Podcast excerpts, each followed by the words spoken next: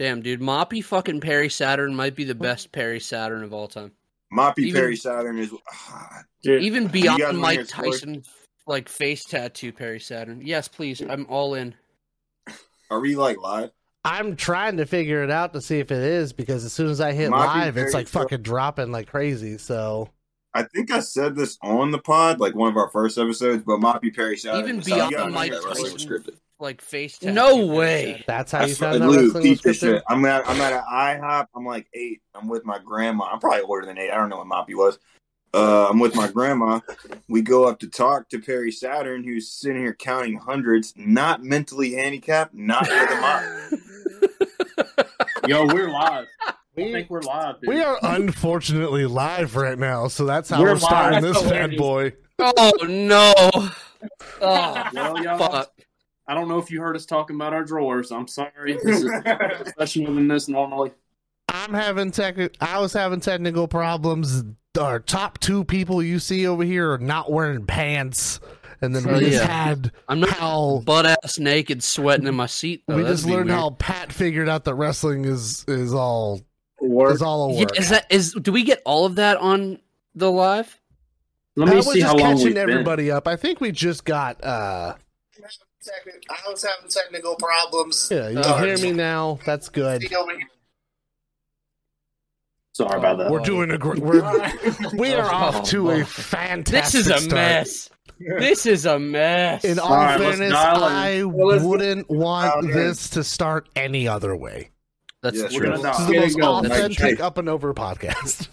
Listen, here's the deal, right? This is this is the last up and over podcast episode that we're doing before the new year. So firstly, fellas, and everybody listening, welcome to the Up and Over podcast, a podcast where a bunch of marks discuss pro wrestling, where their opinions don't matter, and uh, none of it's a, a real thing. It's all work.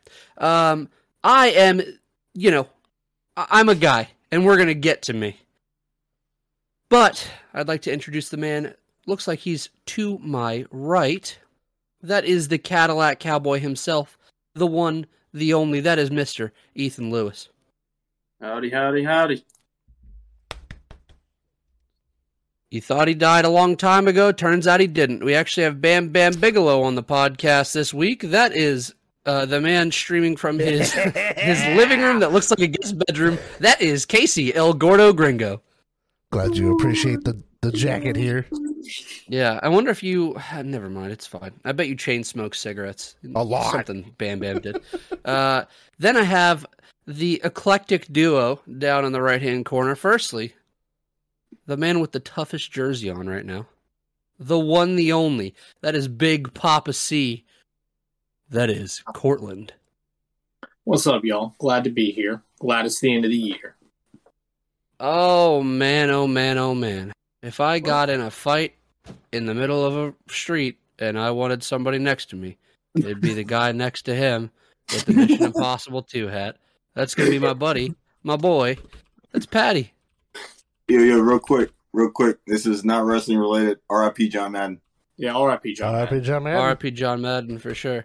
Um, I, I just woke up. Uh, maybe five, ten minutes ago, I get on here. I have to figure out what to do with all this. And then I get told that I have to do the intro with uh, nothing written down. You don't know how hard it is being Mike Klinsky. No idea how hard it is. This man has no pants on. Just gonna... I, I have no pants He's on. Fucking, you ain't the uh, only one. Motherfucking Pantsless Winnie the Pooh over here. Baby. Pantsless podcasts for days. Fellas, ladies and gentlemen... The viewers, the listeners of the Up and Over podcast, since this is the last one that we are doing before the New Year's, I want to wish you all a happy New Year. I hope that twenty twenty-two whoops ass. I hope it brings cool things into your life. And really, I hope that you get to see all the cool wrestling that is possible in the world. Um, fellas, we have we have a doozy lined up today. Um, the Not a Slammy Awards that were given out here at Up and Over podcast. Um... I mean, anybody want to cover anything before we dive right into these guys? I mean, they were. I'm gonna be honest, man. There ain't much to cover. We just have a bunch of sad shit that just happened over the last couple of days, yep, though. Yep. I'd like to say a huge rest in peace to Marcus Crane, one of the uh, the more prolific deathmatch wrestlers in the past decade, I'd say, in the United States, uh, passed away super suddenly at the age of thirty-three um, yesterday, which is, I mean, you're talking, uh, you know, a five-year difference between him and me, right? So it's like hitting home. I mean, I know Casey's like seventy-four with like grandchildren, um, so he's way past that. But thirty-three is very young. It's super sad, um, and so I just wanted to give a quick shout out to Marcus Crane. Uh, rest in peace there for sure. And we just had the anniversary of uh of the one, oh, and the exalted one, of the exalted one, Mister Brody Lee, Luke Harper, Big Rig, whatever you knew him as. Uh, that that man was pretty entertaining, y'all. Uh, yeah. And everybody that speaks about him that ever got to talk with him only says that he was an angel. Um, and so. Uh, man, what a what a terrible year without him around. Like, I, there's so much that you question with A E W. With if Brody's around, like, what's it look like? What's the what's the landscape like? Right? Because they were running with, uh, it was him versus Colt Cabana is what they were building for. Yeah. And so I always think, like, what was coming of that? Like, where would Colt be on the on the card? Like, what would have happened? Um, and so it, it is very very sad. Um, Brody Lee forever, man, for real. Yeah. Mm-hmm. I just can't. Uh, I can't believe it's been a year already. That's the dude, weird. Yeah, it's, I'll never. Great, I, we were eating. We were eating Christmas dinner. Um, because we do Christmas like after, and uh, my brother just shows me his phone and it just says "R I P Brody Lee," and I was like, "Oh my god! Like, what happened?" Uh, so certainly something that I'll I'll live with for sure. Like remembering, like I'll, I'll always know where I was when he like his passing was announced, which is miserably sad. Um. Mm-hmm.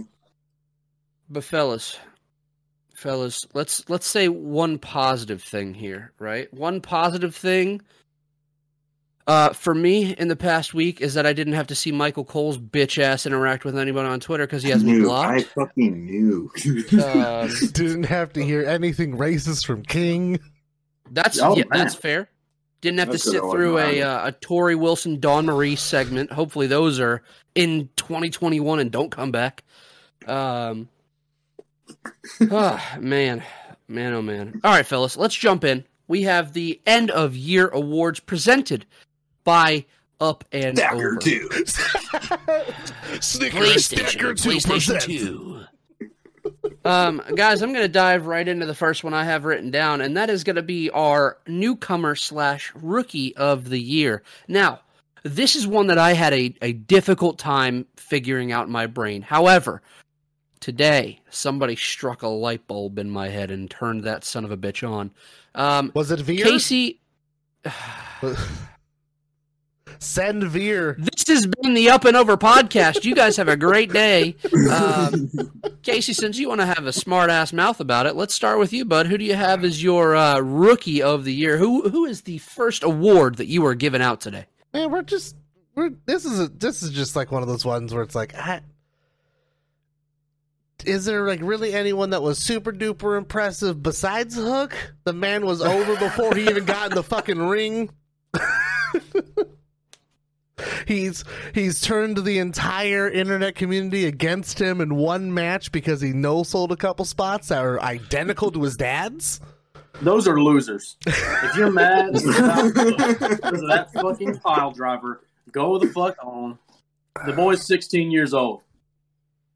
Jeff said Veer, a k a the no, Funkasaurus. No. Funkasaurus. I like how everyone just went with it. I was like, he's like, he's he's young. He's young. He's got a lot of charisma in him for being in the ring for two and a half fucking minutes. And like, oh, yeah, if you literally like a bunch of people, including Taz himself, fucking put side by side videos of like doing exact Taz and E C W spots. I'm like, fuck it, let the kid have it. Yeah. Yeah, his finisher is so sick. He looks very clean and crisp in what he does. I love that pick, Casey. Is there anything else that you wanted to add to that before we pass it off to uh, the Cadillac Cowboy? Am I right? Send it on over. Ethan. So uh, the Newcomer Rookie of the Year award, it's always been something that's hard for me. Not as hard as an award we're going to get to later. But it's uh, like, because wrestling's so y'all. weird because it's, you know, for me, it's like, who is really a rookie? You know what I mean? Like, a lot of these people will pick Hook is a very good one because Hook dress, literally just came onto the scene, you know. But sometimes in P W I and stuff, you'll see newcomers and rookies of the year who've been wrestling six and seven years. And then you're like, is this person, can you consider this person a newcomer and rookie? So it's always hard for me to figure out who should be picked for this. But this year, there were several good picks, Hook being one of them. But my pick is a man who showed up to work and made the best out of a rough situation, Dante Martin. Primarily a tag team wrestler. His brother gets injured, and not only does he still sh- show up on T V, he steals the show. I mean, aside from Hook, I mean, who else has shown up, you know, that's super new and fresh, hasn't been in other companies, hasn't been on the indies, hasn't been in Japan, um... and he just shows up, and he's given all these opportunities, not just spot matches. You know, he worked that match with Malachi Black, you know, super impressive, working underneath, selling. I just think Dante Martin's the newcomer of the year, and that's my pick. There's a, there's um, a couple we, of Dantes in the chat already. Yeah, so. we, we have some we have some Dantes. Uh, Jeff is very excited that you said Dante. He said, there you go, Ethan. Uh, you have... Uh, Colby in the chat saying, if you're not a hooker, you're wrong. Uh, we have a dewdrop. I don't even want to acknowledge the dewdrop in the chat. Buddy, uh, dewdrop. Alex over here going, dewdrop. He's miserable. Uh, Pat, let's let's jump over to you, my friend. What do you have for I, us? I uh, I agreed with Ethan. I went Dante Martin. It's between Dante Martin and Hook, obviously. Um, but Dante Martin, to me, like you said, man, he came in with a bad situation. He's a wrestler that I've watched literally get better in front of my eyes. Like, Mm-hmm. From you know, from the start to finish, I'm still with Dante Martin. I'm still on Dante's team. I might be a hooker next week. Who knows? You're a I'll hooker always. You can be both. These are not mutually exclusive things. Um, Cortland, what do you have for us, my friend? I picked Dante Martin as well, and yes, uh, it's mostly sick. just for uh, like Ethan said, he's just putting on these matches that are taking over whole shows. Um, I'm thoroughly interested in what he's doing. He hangs with the best of them, and uh, I'm really excited to see what his next year holds for him. I think it could be really good. Yeah, um, especially if Darius does come back, right? You can yeah. definitely see like a top flight tag team title run potentially, mm-hmm. just depending on where Darius top is. Flight. But uh, it, uh, it's sick, man. I, I love it. Um, top flight security, Craig. so, so I. I knew Hook was going to be on here. I knew Hook was going to be said, but I'd like to tell you guys what I have written down. Um, what you got? Was there ever any doubt? Hook has been absolutely, uh, he's absolutely taken over the wrestling world, leading pro wrestling tee sales since his merchandise was released on the site, and he's only worked two matches, which were awesome. Um, I wanted to leave you with my favorite lyrics of his theme song, The Chairman's Intent, by Action Bronson. And then I'll get into my runner-up, who I... who I really want to go with, right? Because Hook is such an easy answer. But uh, my favorite lyrics here are, I started clapping when the chef brought the duck to the table. That shit was shining like an angel. I never trust a dude named Angel. Long steel four-fifths turn him to an angel. Um, Jesus. I just thought it was... Uh, Damn, Hook. Hook is ready to kill somebody. Red rum uh, indeed. Red rum indeed. Um, my my runner-up... because I couldn't find any other uh, matches of his beyond twenty twenty-one, like into twenty twenty or, or earlier. Um, I'm going with Ninja Kamikaze Mac, y'all. Uh, has there been a more exciting independent wrestler in the year twenty twenty-one than Ninja Mac? Um, he is absolutely must-see every time he steps into an, an independent ring. Uh, whether it be... Uh, for G C W, he was doing a, a lot of stuff on the Collective and, and down in Tampa with little tiny, um, it, like indie like uh, companies. He's a legitimate athlete, and if he can establish himself as a really solid storyteller, not even like a great storyteller, right? But a mid card storyteller, th- there's no ceiling for him, um, and I'm willing to bet that he makes that jump. Uh, Ninja Fuck Mac deserves a hell of a lot more eyes on his talents in twenty twenty-two, and that is who I'm going with. I will say on Ninja Mac, um, he to me is kind of what, like, there's to me on the indies, there's always been that one guy every year or two who's like, obviously a spotty guy, like that high flying guy who's like, oh, that dude just innovated what everyone before him did. You know, you had the Matt Seidels. Then you had the Ricochets. Then you had Will Ospreay. And to me, Ninja Mac's the one for twenty twenty-one. You know, I feel like he could easily follow in the footsteps of all those guys. Um, and, Mike, I know you know uh, they had him wrestle that match against Ares and G C W. Yeah. that was I, I really liked it because they didn't work Spotty. You know, they were trying to tell a little bit of a story, and it showed that he can. You know, he's got potential in that in that regard, too. So for sure. Uh, that's a guy that I would love to see. And he apparently has turned down multiple contract offers from different companies. Um And, and, dude, he's just enjoying wrestling, and I'm telling you, man, if you have not seen Ninja Mac, do yourself a favor. You're selling yourself short. Um, we'll move on. Uh, we have up next on the docket, Show of the Year. Woo. And we are going to start with one, Mister Cortland. Let's go down to you, my friend. Uh, I have two, but I'm going to make it short and sweet. I believe uh, fine, I have a dude. personal one. Um, my personal is, I believe if I'm right, it's Fight for the Fallen Dynamite that happened in Charlotte, North Carolina. Sure, um, sure, sure. That is my personal uh, That's show the of the Nick year. Nick Gage one, no? Yeah, yes. Nick Gage yep. and All Chris there, Jericho. Death match. Uh, fantastic match. That crowd was hot as it gets. Um, so that's my personal show of the year. But overall, man, you got to look at All Out. All Out twenty twenty-one is the one. Um, you had so many debuts, amazing matches, and uh, I felt like everyone walked away from that pay-per-view saying that that might have been one of their favorite pay-per-views of all time. I mean, people were comparing it to, not to talk about them, but like WrestleMania seventeen, you know?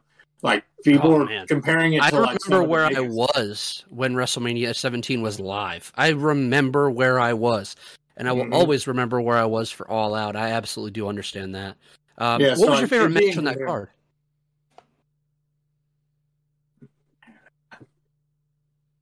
I, I can't say that mm-hmm. just yet. Okay. Ooh. Okay. Okay. Oh. Okay. I like yeah. this. I like that.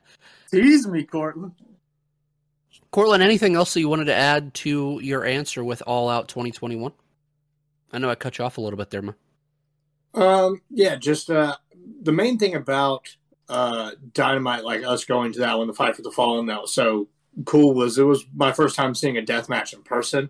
Um, it's certainly a spectacle. However, um, I do think death matches go a little too far a lot of times, mm. and uh, which is really wild for me to just like be such a big E C W fan, but looking at death matches now. And, like, how far we've taken it.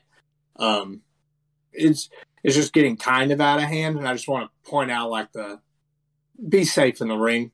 Just because it makes show of the year or one of my favorite matches of the year doesn't mean it's particularly the greatest thing you've ever done. You almost killed yourself for ten thousand people. Like, it's, it's ridiculous. Um, yeah, just stay safe. Stop trying to hurt each other so much. I like it. I like it. Casey, what'd you have for show of the year, my friend? So I went a little different with it, and I think it is more of a sentimental reason. But I gave it to Final Battle twenty twenty-one, just Ooh, because respect. it's it's the last of.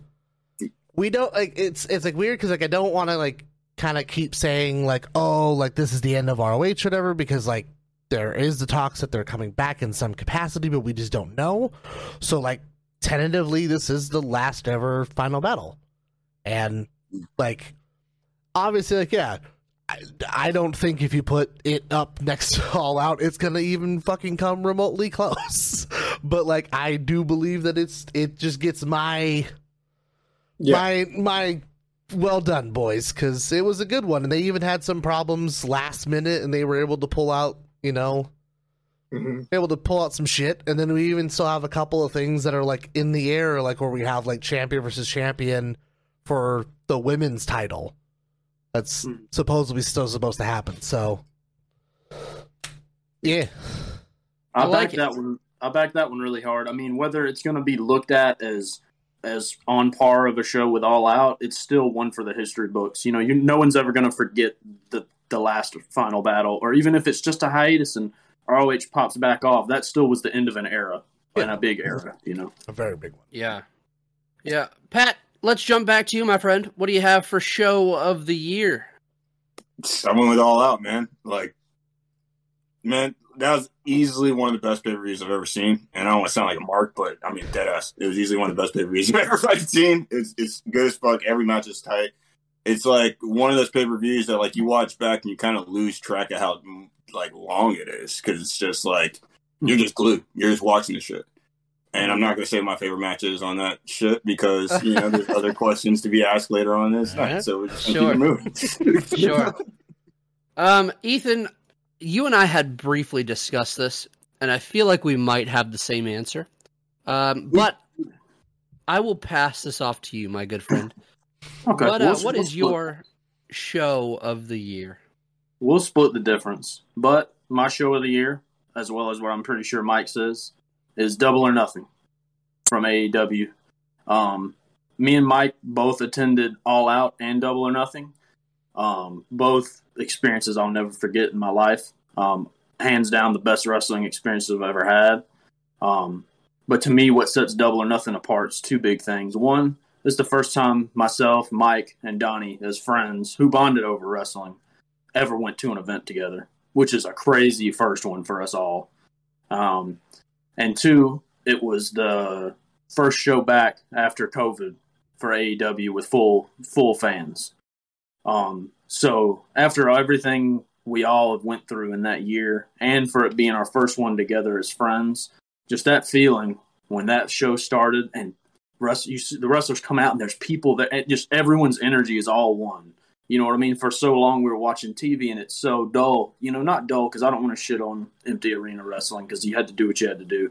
But just feeling that bond with all of those fans and with those wrestlers, just everyone in that moment again, just a crazy fucking feeling. And there was a pre-show match, but the first match on the main card was Hangman Page and Brian Cage. And not to steal another point I know Mike's going to bring up, but when Hangman comes out, you know what I mean? And that's the, you know, that's also when you knew, because a lot of people wondered during the pandemic, who's really still over? Are the fans still with Hangman? You know what I mean? Are they still with him? And when he came out in that place, fucking came unglued, you know, chills stand up on me right now, just thinking about it. Um, and then one last thing I want to mention on it before I pass it to Mike. Um, one of my favorite matches of the year was uh, Moxley and Kingston versus the Young Bucks. And honestly, the moment I'll remember most from that show is the Jon Moxley and Eddie Kingston entrance. Um, I don't know if it came across on T V as strong as it did there, but dude, when Wild Thing hit and I looked over and saw them kick that door open, dude, I wanted to fucking shoot through the goddamn sky. Just and, and and and that was another one too, where you saw like somebody who you were like, all right, this person came on up in the pandemic, you know, let's see how the crowd reacts to him. Eddie Kingston. They're chanting his name during him and Moxley's entrance. You know, they get in the ring and pose. They're chanting Eddie Kingston. You know what I mean? It's just like, damn, seeing that guy get his moment to feel what the fans felt towards him after, you know, six or eight months of being in this new territory, diving into deep water. You know, I know that had to mean a lot to him to finally get in front of the A E W fans and feel that back. You know, just that me and Mike and Donnie got to be a part of that will stick with me forever. Not to get sentimental. Yeah. I'll pass it on. You stole my fucking thunder, buddy. Who's cutting onions?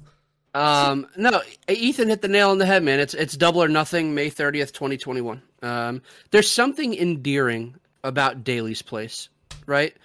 There's something very endearing. And if you have the opportunity to, I would tell you to go to a show that A E W is running at Daily's Place. It is, yeah. it, it feels home, you know? It feels like A E W's house, you know? Um... I'm upset that Ethan didn't mention the uh, the the pre-show card or the the, the match on the pre-show, was which amazing. was Serena Deeb defending the N W A Women's Championship against Riho. Um, mm-hmm.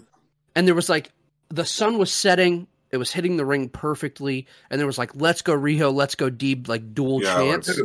Um, it felt man, like a I'll, Mania main event or some shit, dude. I'll tell you what, man, right?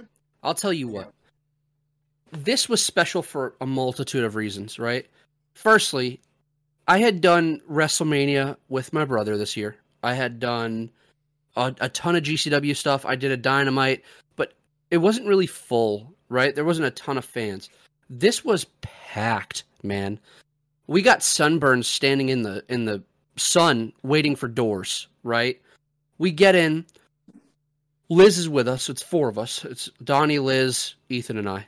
And Liz is like, I just kind of came along for the ride. It's fine. Dude, the spot when Hangman gets on the top turnbuckle and does a moonsault to the outside, I watched Liz be the first person to grab her shit, stand up like, let's fucking go! And that was it, man. That was the moment that I was like, this is oh, beyond yeah. what I expected this to be. Like, this is, like, the coolest shit that you could be a part of. So, oh, yeah. um, and then, you, like you said, Ethan, uh, the Mox Kingston entrance was crazy. Eddie Kingston has said that that moment is when he knew that he belonged in A E W, which hmm. is awesome. Uh, and then you also had Hangman Page's entrance was, I thought, like, there was multiple times in the night where I had to grab on Ethan because I thought I was going out because I was going nuts. Like, it was crazy. Oh, he was. He looked um, Yeah, yeah, yeah. Yeah, one, this, like, specific moment was Evil Uno coming out in the Casino Battle Royale. I was losing my mind. It was so loud, and I had to grab Ethan because I was like, my shit is going tunnel vision. I'm going down, fellas. This is a bad day. Um, so, yeah, that... That pay-per-view was uh, was an experience for sure. Um, moving forward. I just want to say, I keep forgetting that Mike has a fucking ski mask on. And so when I like look away at like the stream and all the things to make sure everything's okay, and I look back up and I'm like, oh, god damn it. Like, what the fuck is it's happening? Just, it's just crazy how sentimental you're being in this ski mask right now. Ski mask and a fuck, fuck Michael Cole. Fuck Hulk Hogan. Fuck Michael we're Cole. just like, we're just wrecking it right now. Fuck it, dude. All right, all right, all right, fellas. We're getting into our tag team of the year. And I'm going to take point on this, fellas, because I want to get mine out before any of y'all do. Oh, I'm sure that... No, no, no, no, no, no. If one of y'all have the same tag team as me, something's wrong. Okay. I went a different route on some of these. Okay. And mine is anticipation moving forward with a tag team. With that in mind... The tag team I am most excited for out of this year is Kings of the Black Throne. That is Malachi Black and Brody King. Good one. Your so, pro wrestling gorilla uh, tag team champions. Technically speaking, they are they are tag team champions tag somewhere, so it's it's not even like a future Absolutely. thing. They are technically current tag champs. So, however, in the landscape moving forward of television wrestling, there's Uh-oh. some uh, dark future on the way, I think, with Malachi Black and Brody King. Um, I didn't realize how much I needed this pairing until it was announced that the pairing happened at Three Men This Far. Uh, or six. Four. It was four. It's four. It's fine. No, um, pick a number. Is it six? yeah. Um, no, anyways. at, at Three Men This, right? When I saw that that was the pairing that they're running with, and they put the titles on them, ask Ethan, man. I was stunned. Um, and that is something that I need in my life now. Um, so with that said, I'm going to jump it down to El Gordo. Casey, what do you have for me, my friend? This was fucking the hardest goddamn one for me. Cause like, it's like hard. Cause it's just like, I, I love tag team wrestling. I, there's a lot, it's like, it's just hard. Like, my heart wants to go with fucking F T R because, like, they make me happy. Like, I love that it's, like, for it's till the day that those two fuckers retire, they're going to keep the old school fucking style. We're wrestling, baby. We're, they're, they are wrestling. We're, we're not, we're good at that wrestle. Um, I'm going to go with them, but I have to tip the cap, unfortunately, to the fucking Young Bucks, and I don't want yes. to. Yes! I don't want to. I don't like it. Yeah! Turn the heater on, Casey. Fuck Turn em. it on. I, I guess, like, in in the, the in the episode none of you were ever gonna hear, I set them over up. Oh, you said a lot of shit. I said a lot of shit. Oh, man. I just, I you feel like, I feel like a lot of things, most importantly, I do just feel like it's the same kind of thing coming with Cody right now. I'm just tired of seeing your fucking faces. Yeah, I, I feel like, especially with, with, I do feel like A E W is kind of falling into this problem that even though they have fucking two versions of Dark, they've got a Rampage and they've got a Dynamite, I'm still seeing the same handful of people. And yeah. I feel like A E W got a lot of groups of people, and I'm not seeing a lot of them. I'm seeing like weird ideation, like iterations of them. Like I'm seeing one half of like the was it the Varsity Blondes with fucking Flying Brian? We got them doing singles. We're doing sing we're doing singles matches, but we're a tag team. Like, why why aren't we showing them instead? And and I'm getting more Buck stuff. Like, that's where I'm at with it. Like, I don't want to ramble forever, but I'm gonna give it to F T R. They're gonna be my tag team. Take someone else take it before a riot starts. I don't know. I like it. Let's go over to Pat. Pat, what you got for me, my friend? What was your tag team of the year in twenty twenty-one? All right. I went with the Young Bucks. Like, completely. For a whole year. Pissing Casey off. Immediately pissing Casey off. I went with the Bucks. I went with the Young Bucks. Um, just this entire year, they just had a fucking stellar year. And I'm, and I'm glad that right now what they're doing is chilling the fuck out, because we saw a lot of them this year. Yeah. And they're trying to kick in it. They're not... You know, they've had some crazy matches. I will say this, though, Mike. Um, I know this is a podcast based off of opinions, but the right answer to this question is literally what Mike said. That is the most exciting thing to happen in tag team wrestling right now. And uh, I honestly wish that was my answer. So I will say that. Boys, I gave this some thought, because I know you all are... We, we have it in our tagline, right? It's mm-hmm. a like a wrestling podcast where a bunch of marks discuss it, right? And so I know you fuckers are marks. I had to go a different route than you sons of bitches, so I had to go off the beaten path. I like I had it. to figure it out. Your, your mission was to go off the beaten path, and you've succeeded so far. Yes. Oh, buddy. buddy. It's going to get weird tonight. I love it. Pat, I love that you went with the Bucks. Uh, Casey, I love hearing that you gave the Bucks some props. Cortland, if you say it's lay sex gods because you have that Chris Jericho jersey on, I might, I might hang up. Hang up. Episodes ending early, boys. No, um, hanging it up. I'm gonna, I'm gonna go with my runner up first. I'm gonna go ahead and get one out. Uh, I think the Usos deserve their flowers. Um, I do not watch a lot of W W E programming, however, you cannot deny that Jey Uso has wrestled his motherfucking ass off this yeah. year, and everything I've seen him do looks fantastic. Um, obviously, him and Jimmy are just—they're just so great together. Um, and the stuff that they're doing with Roman, people can hate it and shit on it all they want. I think it's the best thing that company has at the moment. Um, I enjoy Roman being this person. I think that it. It only benefits him to be this character, um, and him working with Paul for the stint that he did. I feel like it's only going to benefit him even more. And if you go back and you look at the Jey Uso and Roman Reigns Hell in a Cell match, it's truly phenomenal storytelling. And I don't think any other tag team would have made you feel the way that they made you feel in that match. Um, so that's my runner-up for this year.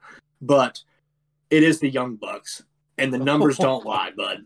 Ooh. The numbers don't lie. You look the at their, you look at how great this year has been for them between Dynamite, Rampage, and these pay-per-views. I mean, everyone wants to be around them. Everyone wants to wrestle them. Every single company wants the Young Bucks, and they want everybody else. They want to genuinely prove that they're one of the best, and I want it to be F T R for me. F T R is my favorite tag team. I want it to be. But I can't say that I rated any F T R match as high as I've rated multiple Young Bucks matches this year. So, Young Bucks, one hundred percent. You deserve every flower this year. Thank you for almost destroying your body for my entertainment. Creasing up all those shoes, creasing up all those sneakers. I mean, dude. Right? I mean, um, and not to mention, it's just like being the elite. It's another piece of pro wrestling that I get to watch every week, and it's thanks to them that I'm more entertained they should by more pro wrestling. Yeah. You know, so like, they give you another fifteen, twenty minutes, or fifteen to thirty minutes of, of non-wrestling wrestling. Yeah, uh, exactly. Still, it all correlates into their storylines, too. That's what people don't oh, realize yeah. with being the elite, is that it's all storyline driven. Um, we do have a, a handful of F T R onlys. Uh, yes, F T R. We have the uh, Colby and Kylie both in the chat. Uh, Hunter said that Casey is on fire. Uh, I don't know if he means literally, I'm all, but I'm on fire. Hunter might be a little too stoned for that one. Um, Then we have uh, Jordan. Jordan just got here, said sex gods forever. Then I hope he leaves. Uh, I don't mean that. Please don't leave. Uh, uh, he also said the Bloodline story is hot garbage. Yeah, but said, the Usos but, are incredible. The Usos are incredible. Um, really and uh, I do see Alex in the chat as well. She said inspiration would be hers. Um, and I love that. Oh, yeah. Hey. How do you not love him? Wow. Oh, yeah. Um, That leaves that leaves the cowboy himself. That leaves Ethan Lewis. Who who you got here, bud? All right, guys. Well, I've got two. Y'all think I'm about to go off every time I start off with. I just shit. want the most obscured fucking tag team I've never heard of before. Oh, no, this is gonna you're, you're gonna no. hang up here in a minute because this is gonna be some Young Bucks love, buddy. No, listen, no, okay, well, it is, but I, I, I have. I have two honorable mentions, runner-ups. I'm going to cover real quick after I go through. But the Young Bucks are my pick. Um, I just truly – I've gone on record. I don't know if I've gone on record. I've had conversations with people. I, I, I think the argument could be made that the Young Bucks are the greatest tag team of all time. You've had – who has been more consistent and had these – like, here's the thing. You have the matches like the Trios match at Full Gear where – Casey's mad at Full Gear. Where, a, I'm just gonna say that's a bold, shake that's a head. bold statement, Doc. But it's a bold statement. Let's get into it. Tell he me was so team, mad. Tell me a team who has competed at this high of a level month in and month out for twelve years. Tell me a team who, on top of that, changed wrestling and put up and basically. co-founded a company to rival Vince McMahon for the just, first time in just fifteen because twenty I don't fucking like it doesn't mean you're not right. I can still fucking hate the opinion. It just, there we go. It's just a bold fucking statement. I, I just, I mean, they're my favorite tag team of all time. And anyway, we're not debating that. The Young Bucks this year, I agree. Sometimes A E W, I'm like, damn, I'd like to see somebody besides the Bucks. But then if you think about it, you know, what other team has that big-time feel with their matches? What team has that, you know, just everything the Bucks do is on such a higher level it feels. You know, and that's not even me as just a fan. It's just like, because one of my honorable mentions, going to shock a lot of you, is F T R. I've never been, and y'all all know this, you know how I am. Um, F T R's yeah. never been a team I've bent over backwards for. You know, I liked the Revival match with D I Y and N X T, you know, and I've liked things here or there. Other things, I've been like, oh, I could care less. One of the greatest tag team matches of all time. Go ahead. Yes. Oh, yeah, one hundred percent. one hundred percent. You know, I shit on N X T a lot, but that was one of those matches where it's like it's undeniable. That shit fucking ruled. Um, but with F T R, the reason I want to mention them this year is uh, this is the first year where they've really grown on me and where I felt like drawn to them, where I'm like, damn, I want to see F T R do this, or like, damn, F T R is fucking so good. Do, do you think adding Tully helped with that, or is it just like the more time seeing them? What I think it is is I feel like they found their place more so than they have in any other company prior. Like right now, this role they're in, especially that trios match with Punk and Darby and Sting and all that, it's like they're so perfect in that role. You know what I mean? It's just like I feel like they've started finding a groove. You know, before it felt like, you know, for instance, you know, the pandemic I think contributed because the fucking dream match with the Bucks was to no fans. You know what I mean? And it's like, you know, not to attribute everything to fans and stuff, but I don't know. This year it just really started clicking for me, um, and I think they're fucking awesome. So I wanted to mention them. Um, I guess everything that needs to be said about the Bucks has been said. You know, their year cannot be denied. Um, I'm glad they're taking a step back, like Pat said. Mm-hmm. I think they're better about that than it seems. Rest than bones. Yes. Yes, rest up, fellas. Because my thing is, dude, these guys, before A E W even started, their bodies were beat to shit. Yeah. Yeah. You know, they were fucking doing indie takers off the fucking... I mean, how many times have they gotten their heels worked on? Like, dude, it feels like every year one of them's like, broke my heel, yeah. like, pulled something heel in my butt. What my happened? Stuff. I don't know. Like, it's just, they're crazy. Man. I don't know. I'm going to go get Too an many X-ray. Super he kicks. Said it's not broken. And it's like, literally. Dude, yes, it is. Oh, man. His body's broken. That photo says it is. Yeah. Who was the other Who was the other tag team that you had? The, as an the honorable last honorable mention? mention I just want to mention is uh, Zack Sabre Junior and Tai Chi. Um, yeah. They've been I W G P heavyweight tag champs almost all year. They've dropped them one or two times, but it was just quick changes. But, man, New Japan's had a New Japan's had a hard year, but guys like Sabre Junior and Tai Chi are the unsung heroes because, man, they were wrestling forty-minute title matches to almost no fans against Naito and Sonata, just like night in and night out. And it's just like, God damn, you know what I mean? They're not like a favorite tag team of mine. I do love Zack Sabre Junior and Tai Chi's a fucking hoot. But, I mean, those guys busted their ass this year. They held gold in one of the biggest companies in the world. What's up? uh,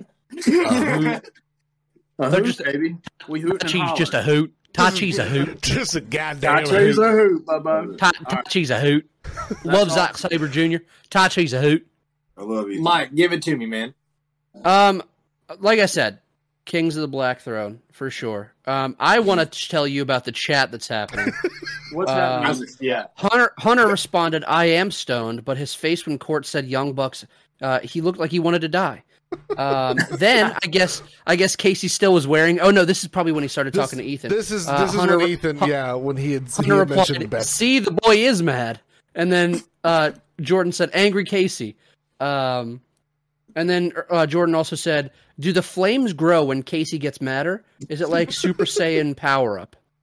Um, it's been like really hard to like pay attention to all the good points that Ethan's been saying, and then this fucking nonsense. This chat is is, is insane. Just uh, so we also have, we also have chat pulled up now. We also have Alex with a hoot in chat.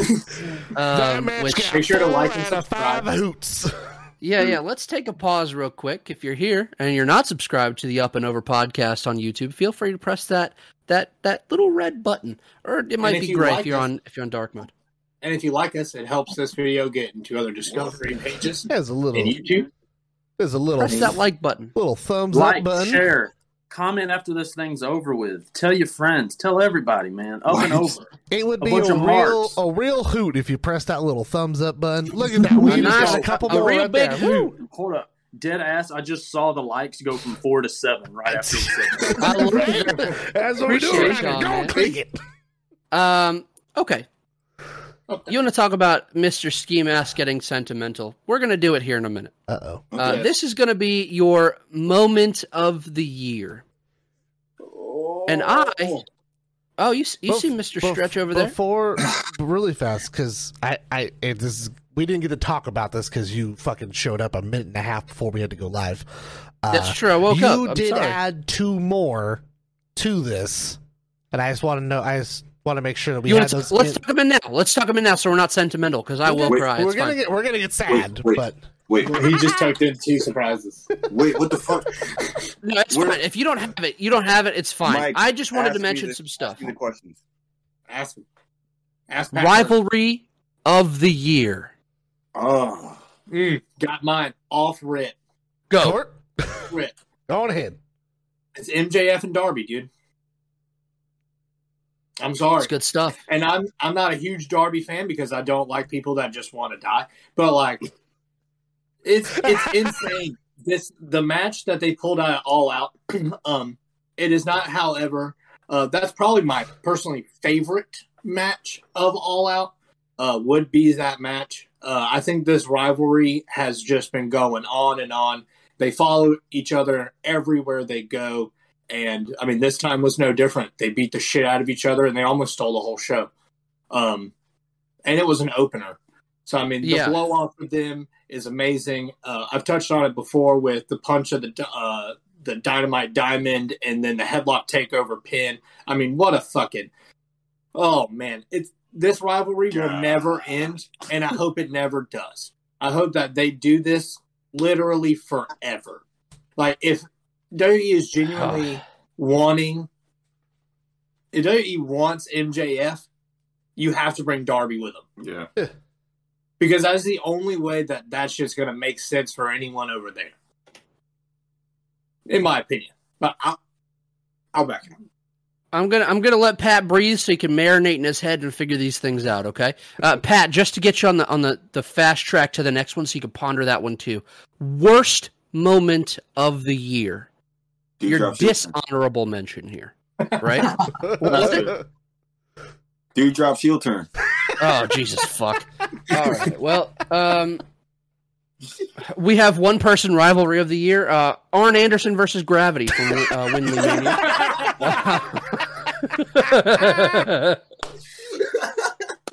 um, M J F and Brian Pillman Junior is an honorable mention just for the insults. Alex, didn't he say he was going to abort him? Alex's, Alex's Miro versus God. We got that one in there. Yeah. Miro versus God. one hundred percent. Yep. Um, let's go with Fuck. let's go with Ethan. Ethan, what is your rivalry of the year? Um, mine's easy peasy. I mean, I feel like a lot of people would vote this, but I'm gonna go with Paige versus Omega.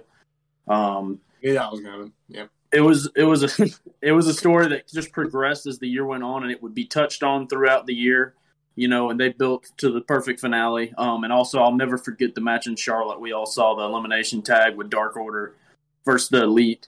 You know, just great stuff. That's that's my pick. I didn't have a lot of time to think on it, so it's just kind of whatever sure. came to mind. It, it's quick. a slam dunk, man, for sure. Mm-hmm. Um, Casey, down in the living room, I'm gonna, guest bedroom thing. I'm gonna I'm gonna go with what I said in our group chat. I'm gonna go with uh, Tony Khan versus the Facebook Internet Wrestling Community. Those motherfuckers hate everything he says. They hate A E W in he general, can, man. He can literally just be like, it's seventy-two out in Jacksonville, and you can show a picture of it saying it's seventy-two, and the entire fucking comments would be like, he's a piece of shit. He's ruining fucking everything. From W W E, you son of a bitch, you stole it. It's a stolen gimmick, you fucks. Um, yeah, dude, people are angry. Um, Pat, I'm going to give this one to you now, bud. What you got? All right. Um, This might be cap. This is just what's popping it's in my right head right now. It's right off the top of your head. I get it. It's okay. Um, the pressure is there. Right now, I get it. I'm really excited about Cody and Malachi Black. Ooh. Um, I know that sounds crazy as fuck, but yeah, I honestly think this could, if done well, could further Cody's career and actually maybe not have so much hate going to his side. I'm going to piggyback that to the next question if everybody's already done there. To the lowest I've not. I've not. A, I've not. I'm but I will, I will pass off. it to you first. I want to piggyback off of Pat real fast. I think that the only reason why it's a good rivalry is because we get to see Cody get kicked in the face a bunch. And I don't feel like anyone in here or in the chat is going to disagree with that. So, Mike. My rivalry of the year is Matt Cardona versus the G C W fan base. Holy shit. I love that. Yeah, I love that. Who n- name me one singular heel that was better this year? And that's real heat. That was get out the damn like exit before yeah. these motherfuckers meet you me might, outside type heat. Like, they're gonna beat my yeah. ass type heat. Like I'm getting jumped in the parking lot type like heat. This is glass. It's not like he's in a safe room either. No, no. Like these motherfuckers no. are fucking smashing Budweisers in bottles and chucking. He thought he was shit. safe like, in the, in in the like showroom in Atlantic City. He thought he was safe, and the G C W security guys, who are really just like wrestlers that are just trying to make it, they literally have to grab him and be like, we have to get the fuck out of here. They're going to beat your ass here in a minute. This is coming down. So I don't I don't know how you can go away from that, because that is ge- genuine hatred.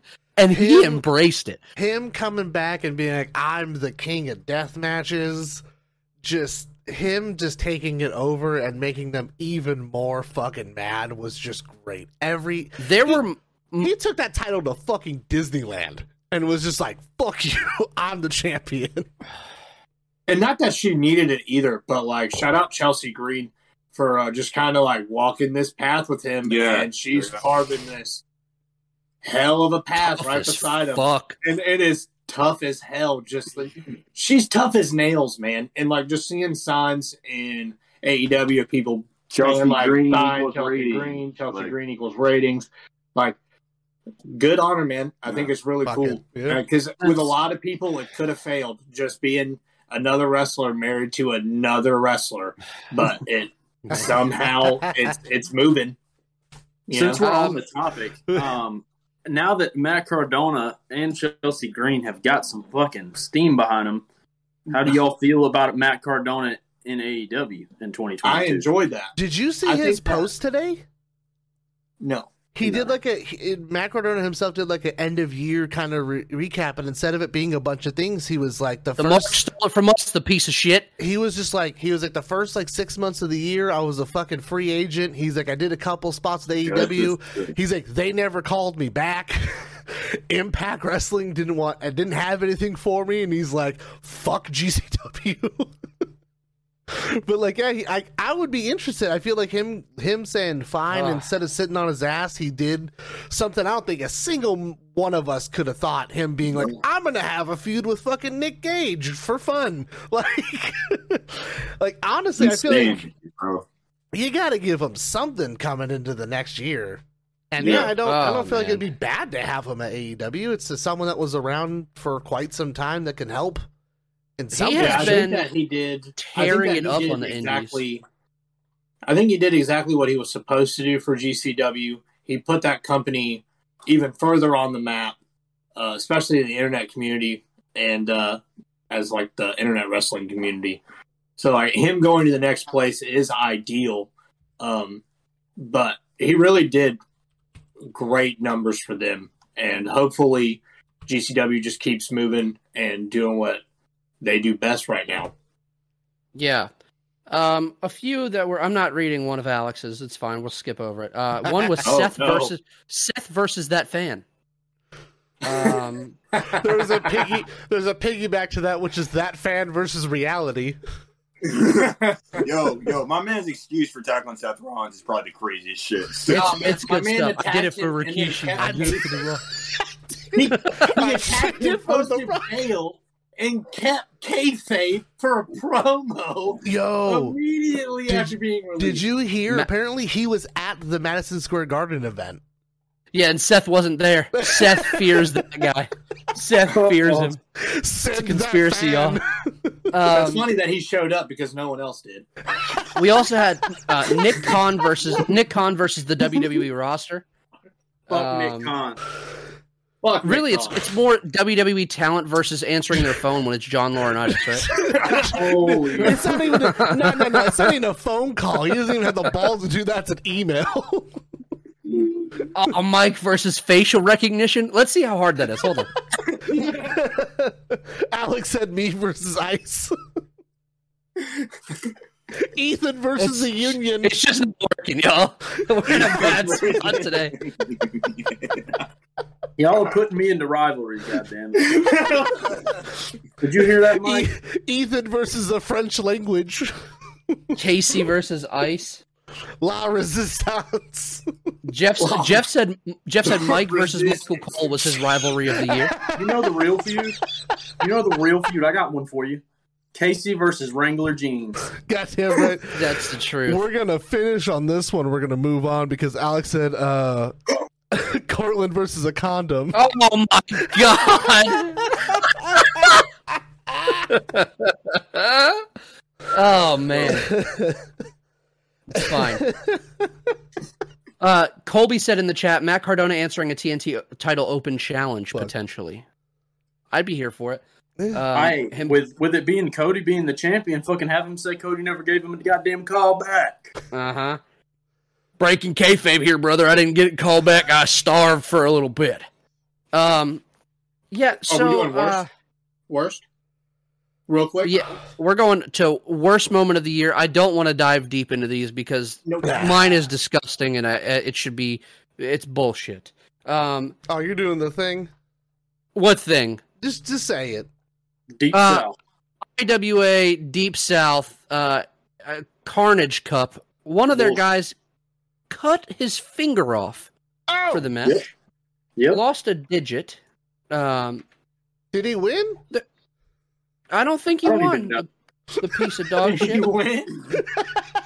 All I saw was his fucking honky-ass finger laying on the I'll, take, I'll take my finger off, but you gotta book me better.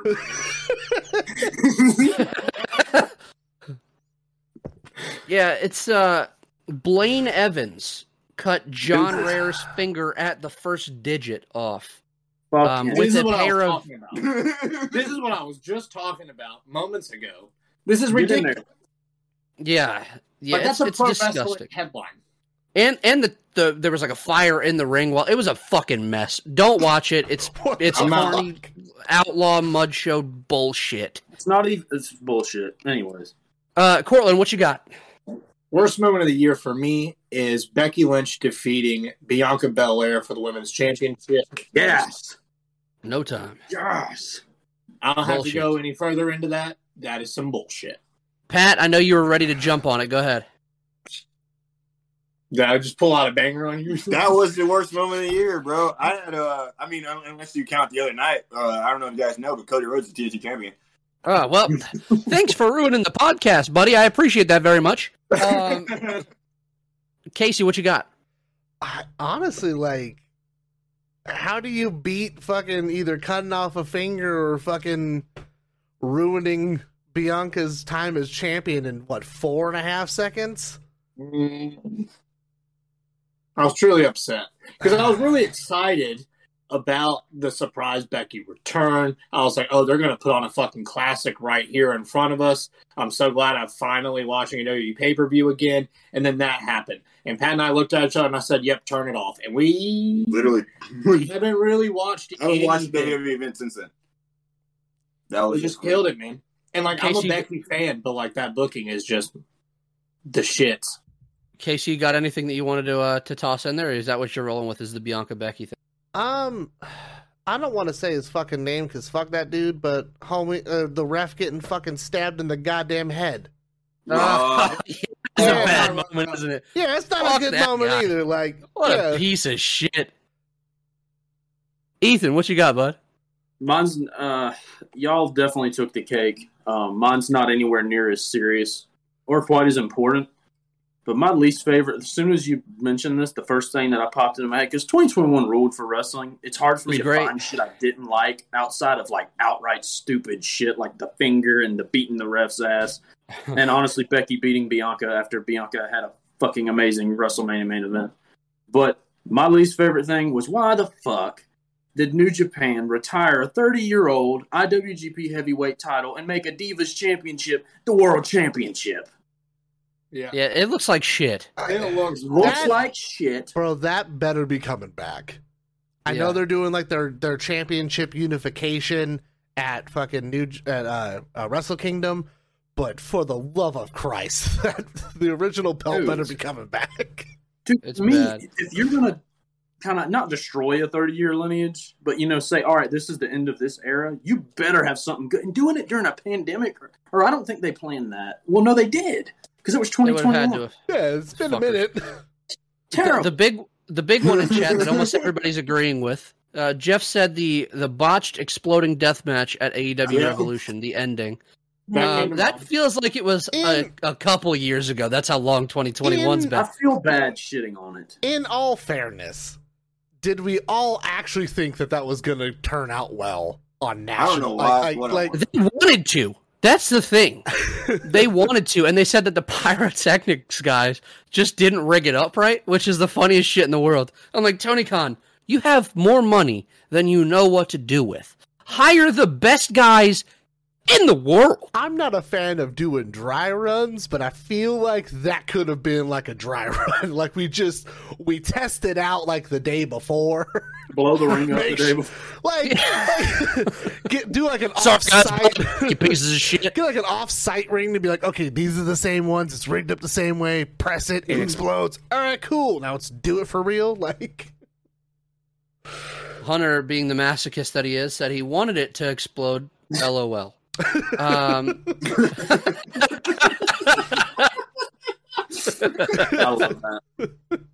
all right, all back right. on track. Back yes. on track. Time to get sad. Glad that we busted those out, Pat. I'm proud of you for busting those out with uh, without any prior knowledge. You got through them. Um, let's see. Uh, side note, Cortland, your niece saw you on my phone and waved at you. She's asleep now, but I figured you'd like that. Um. Then we have uh, Jeff saying Matt Tremont exploded himself better than A E W's show. LOL. Um, he was facing the king, though. He was facing yeah, Onita. That's true. Yeah, yeah. Onita just trying to kill himself. Um, always. It, it's, he's a wild human. Um, all right, fellas. We're at moment of the year. And I'm going to tackle this one first. There's a couple different moments that I had, and I'm just going to touch base on those. Matt Cardona showing up as John Moxley in G C W after Nick Gage just tweeting bullshit like, Zack Ryder, come sh- like just come to a show, I won't beat you up, but I promise. Like, just throwing bullshit out there, and then he's there, is probably the funniest shit that could have happened this year. It's great. And I genuinely thought that he was going to die then, and then when he won the title, I thought he was going to die then. Um, for me, It's two moments, but really one sticks out. C M Punk's return to professional wrestling. A E W Rampage, the, the first dance. It was a secret that everybody knew. If, if you know me, C M Punk is the reason that I'm back into wrestling at the age that I'm at, right?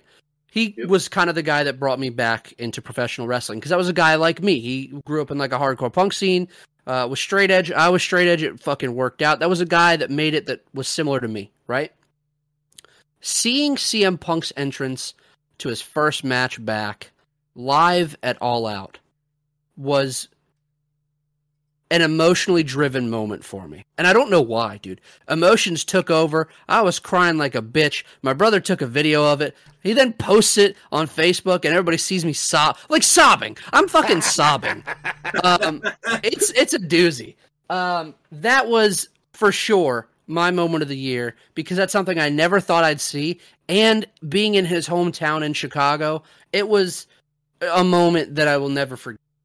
Yes. Um, Ethan, pass it over to you, my friend. I'm glad you passed it, because I do have the same pick. Um, not as, you know, with all the detail that you had. I was just going to pick just the C M Punk return. Um, but I was there with Mike in Chicago for All Out, and I can attest Mike was crying like a bitch, standing side by side with me. And it's okay, but here's yeah, the man. difference.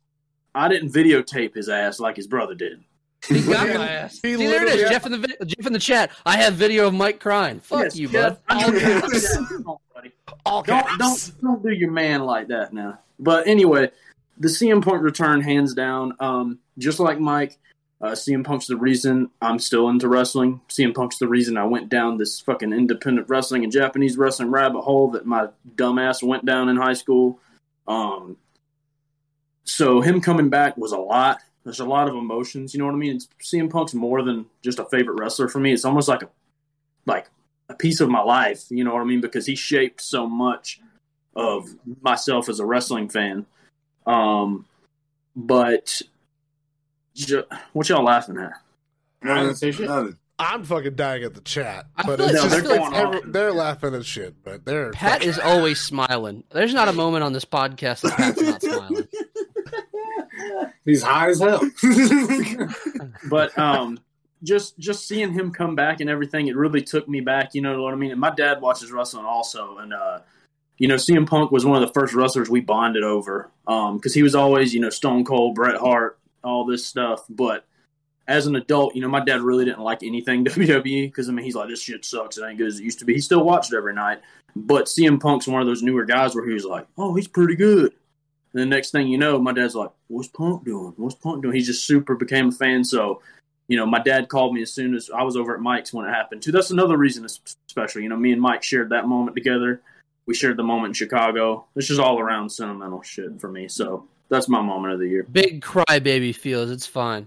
I just want to say, as soon as you brought up your dad, all I could think about is last week when you're like, you woke up on Tuesday and you're like, your dad just tells you the fucking uh, Kane set J R on fire. Can you give us can you give us Bean's impression, please? All right, y'all.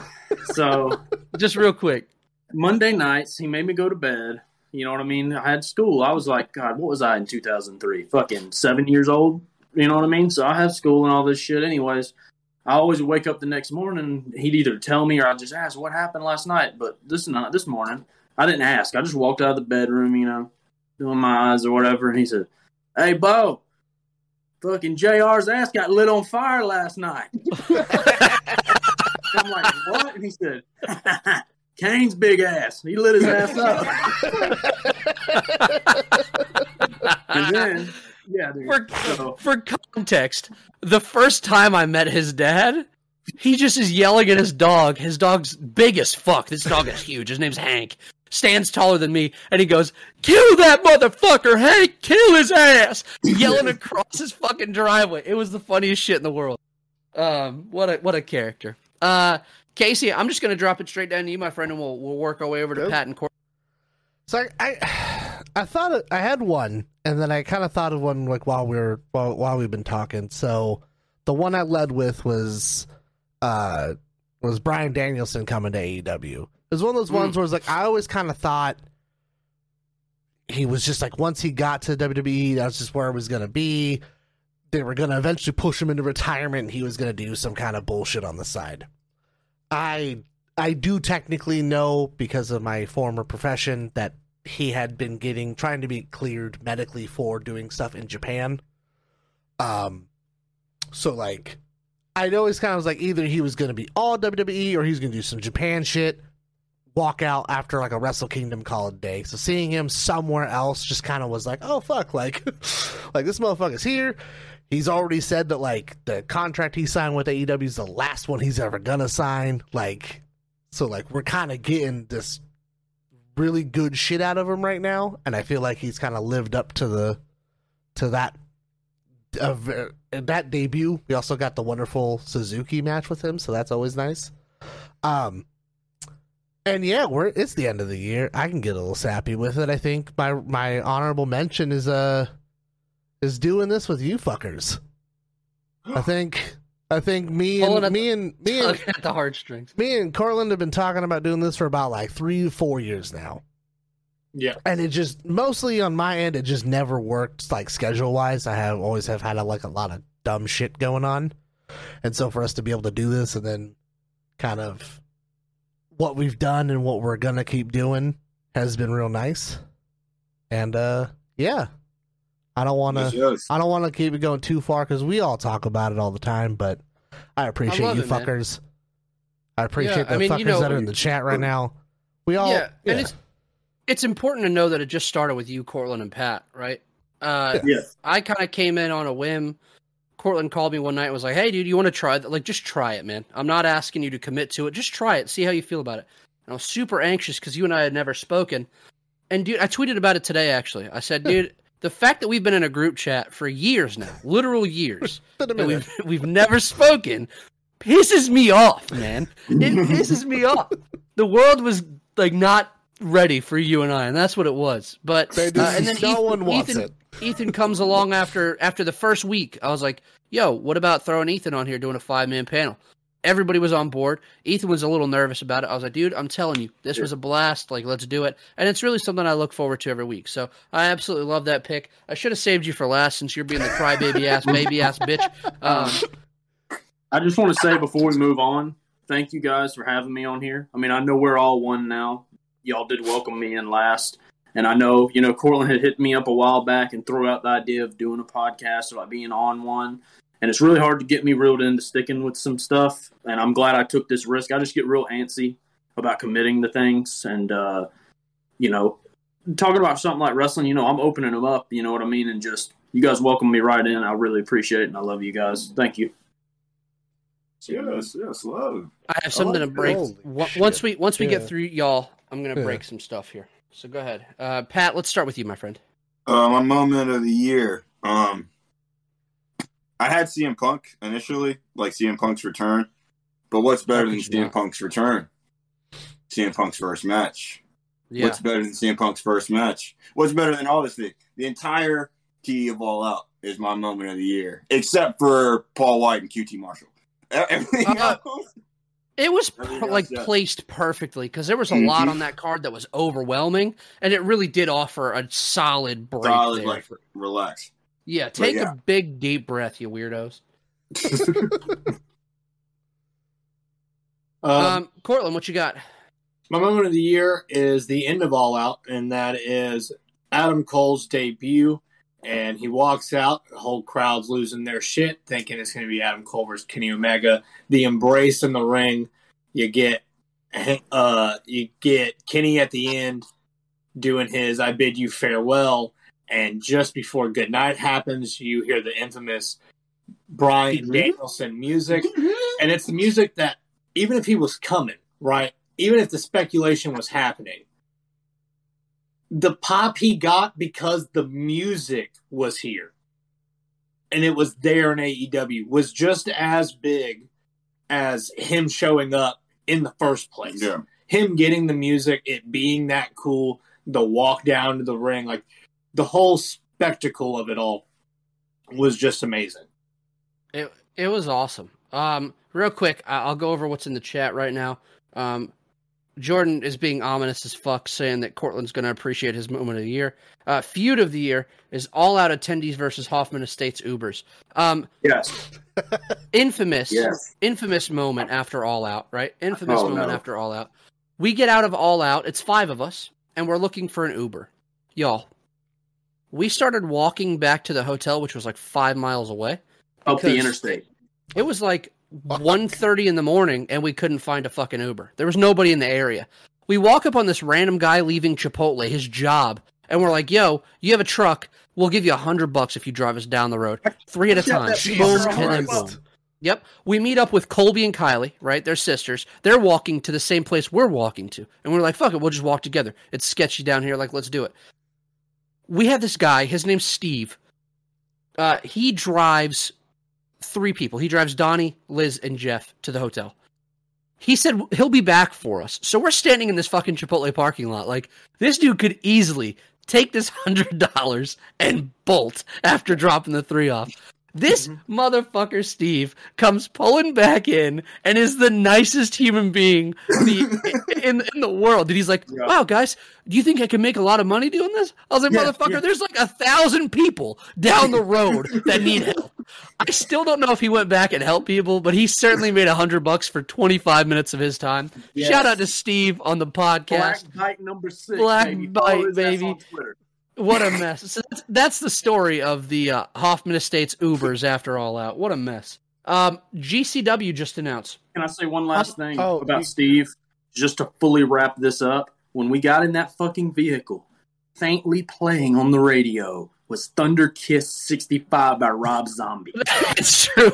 That is true. That's true. That just, gives you everything just, you need to know about what Steve looked like. Rolling up like to the, just rolling up to He's the parking lot. It was sick, dude. It was fucking awesome. I was. It was a long story. Mike, also, I was walking without just, shoes on. Uh, missed, G C W. You missed the, um, the moment. Or Kylie won. They were like, he's playing Rob Zombie, and I about fucking shot through the goddamn roof of that car, dude. Who oh. who missed the moment of the year? He he had already put it in the chat. Oh, did he? Yeah. It was uh, it, it was Christian coming to A E W. Oh, oh yeah. Yeah, yeah, yeah, yeah, yeah, yeah. Yeah, it was cool. It was for sure cool.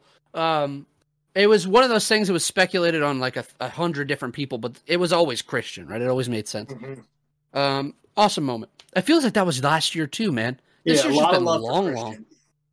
A lot of love. One of my Christian. peeps. Fuck Hulk Hogan. One of my peeps. Um, this Saturday, G C W has Die for This. They are hosting a Do or Die Rumble.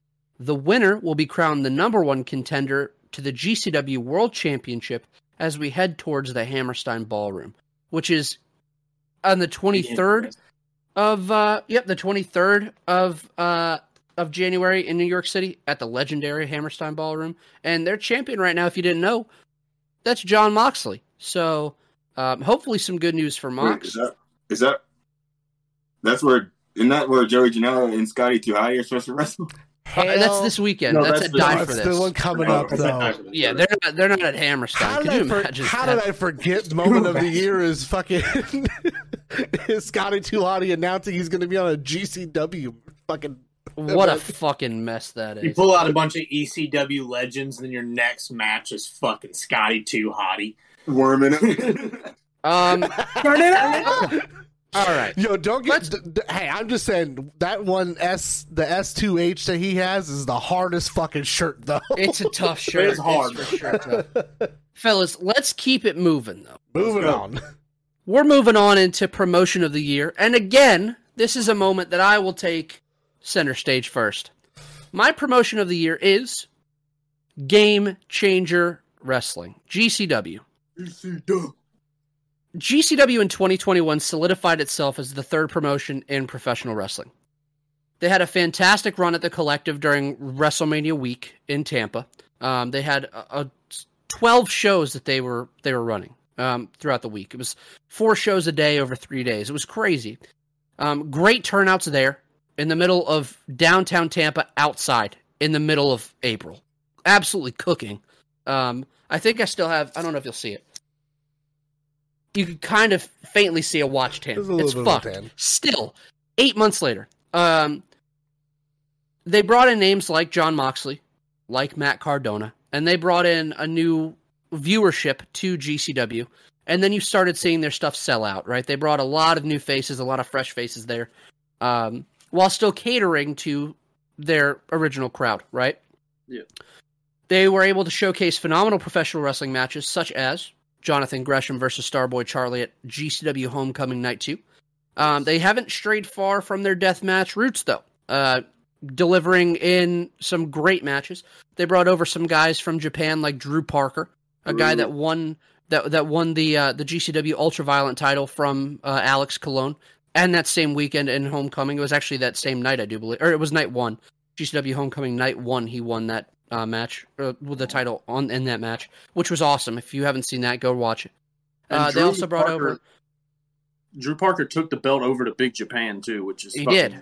They awesome. They brought over Masashi Takeda, who won the G C W uh, Ultraviolent Championship from Parker and B J W, and Rina Yamashita. Um, twenty twenty-two is probably going to be a huge year, and it's another ceilingless year for this company, right? Um, and their biggest thing that they're going to do, the biggest venture they're taking on, uh, is going to be January twenty-third, the Hammerstein Ballroom, uh, the legendary one in New York City.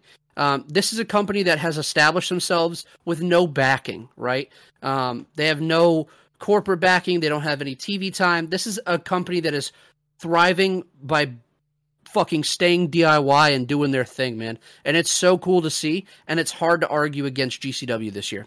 Um, Cortland, let's start with you, though. I'm going to do the obvious and say A E W, but I'm sure other people have that. Um, so I'm going to use my time to talk up Impact Wrestling. Uh, if you would have told me five years ago that Impact Wrestling would still be in the conversation in twenty twenty-two when there's two new bigger companies like A E W and G C W, I wouldn't have believed you. Um, I think that Impact Wrestling has an amazing roster. They have amazing talent. And the them will being open to working with other companies like they have in the past with Japan, and them doing work with A E W only benefits everybody. Um, I mean, they've had debuts like like Alex talked about earlier. It's the inspiration, and like seeing them go there was such a cool thing for me. Um, I'm a huge I was a huge fan of the Iconics in W W E. And seeing them get their flowers there, and I mean, like, as soon as they showed up, they got them. Um, it meant a lot to me. And I watched, I can't remember which one it was. It was probably the last one, the most recent T N A pay-per-view. I think it was Hard to Kill or Hard to Kill Resurrection. Hard to Kill is, like, this week, I think. Uh, but, yeah, it's it was, I'd have to look it up. One exactly, of those, and yeah. It was probably the first uh, Impact pay-per-view I had watched, probably like the better part of like six or seven years. And dude, it sold me. Um, I'm really hoping great things out of Impact for twenty twenty-two. And I hope that next year when we do this, that I bring them up again, because uh, like I said, there's so many great people over there that you can't look at that roster and tell me that's not great pro wrestling. There's unbelievable talent that definitely deserve it. And I hope that Impact just gets a little bit bigger of a crowd, you know, change up your format just a little bit, and then, you know, you get, uh, we can really see something great. I love it. Uh, let's go over to, you know what, let's bust Patty out. Let's get Pat out. All right. Uh, it's, we're on promotion, right? Anyways, mm-hmm. um, promotion of the year. Um, I, the obvious answer to me was A E W. This is honestly the first question I answered, mm. but Um, I will say this, and um, honestly, I kind of wish Mike would have went last. Uh, G C W has definitely. Well, if you're not paying attention, you need to fucking be paying attention, because shit is about to get crazy this year. It's like, for me, I was kind of reluctant about doing this podcast period because I'm not that experienced in independent wrestling. Just my knowledge isn't there. This year, I've grown a love for independent wrestling, and G C W's definitely helped that out a lot for me. Just like, it's just everything I watch from this company is just amazing, dude. Like, mm-hmm. just glued to your seat. It makes me feel like, literally makes me feel like a fucking kid discovering wrestling all over again. And something I'll say about G C W, dude, the commentary. Yes, yes, yes. O G Kevin Gill, baby. Yeah. Dude. Great dude. He can't pop out of me more than the fucking matches. Dude, they're and just you wanna, so unbelievable. He's like, you oh, want to talk a good what a dude? Piece of fucking dirt. And I'm like, oh my god! Like, Be- between between shows at uh, like in Tampa, Jeff and I went to get pizza, and we stopped at like the seven eleven. And Kevin Gill's in there, and I didn't even fucking know. Like, I'm just chilling. And then we're walking back, and we're just bullshitting. He has an H two O hat on. And he's like, yeah, dude, I didn't know you were straight edge. Like, I saw your X's on your legs, though. Like, that's super cool. Like, we just had a, a quick conversation about, like, hardcore punk, and it was, like, the nicest dude in the world, dude. So, Kevin Gill forever, man, for sure. Um, there, he, he's he's a silly commentator, for sure. What a guy. um, Casey, let's jump over to you, my friend. I mean, it's one of those ones where it's like it's there's the there's like the obvious choice, and I'm gonna go with A E W because like it's the, the proof is in the pudding with that. Like nope. They're putting out good shit. They're they're like we're still so early on, and I don't feel like like there's a couple of things that there's like issues with, like with like Rampage being so late. And I'm hoping that, like, we can eventually figure out a better time slot for that. I know that they're moving to, like, T B S or whatever. So, like, I'm hoping that that might help the time slot issues that they've been having. Because, like, I know that they're trying their hardest. But then, like, when you look at it, it's, like, fucking seventeen people watched. Because it's fucking late as shit. Especially for y'all that are on the East Coast. Um... But like yeah, like they're not, they're doing great in my eyes. I feel like G C W should always get the nod. They fucking sold out the Hammerstein and like I feel like almost in pre-sales. In, in pre-sales. pre-sales, it was like instant. It was like they were like G C W Hammerstein tickets on sale, sold out. Never mind. Like, like yeah, it's, yeah, and yeah, like like it's just this got popped in the chat. It's only year two of A E W, and we're like fucking like one of the best pay per views ever. Is all is is yeah we're weird and it's not the first time that people have said that one of A E W's pay per views are one of the greatest pay per views. And that's the crazy thing about it. It's not like this is like just a one off. Like oh shit, this was great. Almost all of them just keep topping one another, and I'm how far can you go though? I mean, as long as we don't try to explode rings anymore, I think we should be fine. Dude, fuck it. Try it again. Yeah, and the crazy thing about it is they've done it's so, a spectacle. They've dude. done Why so not? much this year that you forget about that shit. Yeah. Dude, oh, yeah. I will yeah. just say, because I, I was a stickler on it on the Forgotten episode that we keep bringing up. Uh, is What uh, happened there, Casey? L- hmm? It's fucking delete button. Uh, as long as A E W stops doing fucking insert city street fight matches. Street fight? Yeah. As long as they stop doing that, I don't think they could do much wrong in my eyes. So there's a Fresno County street fight. I love that you said that in J R's voice. Like that's the only voice you can, can make that. Go, by God, we got a slobber knocker on deck. We're in Reno, Nevada. We got a Reno street fight. That's awesome. I love it. Um Real quick, before we get over to Ethan, I know Ethan's chomping at the bit to tackle this one. Uh, they apparently love their time slot for Rampage. They're, like, crushing the numbers, apparently, that they were expected to do. So, um, yeah. Just some food I mean, for thought. G M T I don't know. Did not expect them to do great in that's, numbers. Like, it's doing I, fine. I, I, I think it could do better. It's hard for you to get a rating off of me on Friday night. it's I enjoy the- wrestling on Monday because you get B T E Mondays. Wednesdays and Fridays, like that's cool to me. Mm-hmm.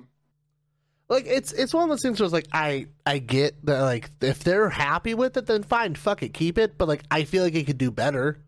Like it's just there's such a noticeable difference between Dynamite and Rampage just on the number side of things that like yeah, it, could, it could get it closer. Can, but if you just look at it image wise, like look at Hard Camera Rampage, look at Hard Camera Dynamite. Yeah. They're two completely different shows. Yeah. And that's what I enjoy so much about A E W is because with other companies, shows just feel like it's the same shit. It's the same look all the time. And it's just like that. Like the formula, you know? Yeah. But like Rampage is fast. I love fast wrestling.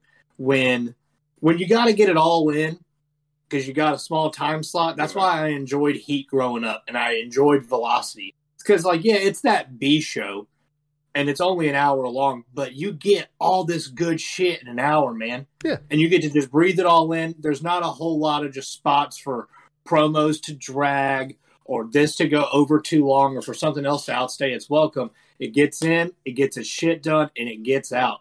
And if you're pulling just as good of numbers as your competitor is, and you're in that time slot, when you're past prime, you know what I mean? You're past the prime time spot yeah.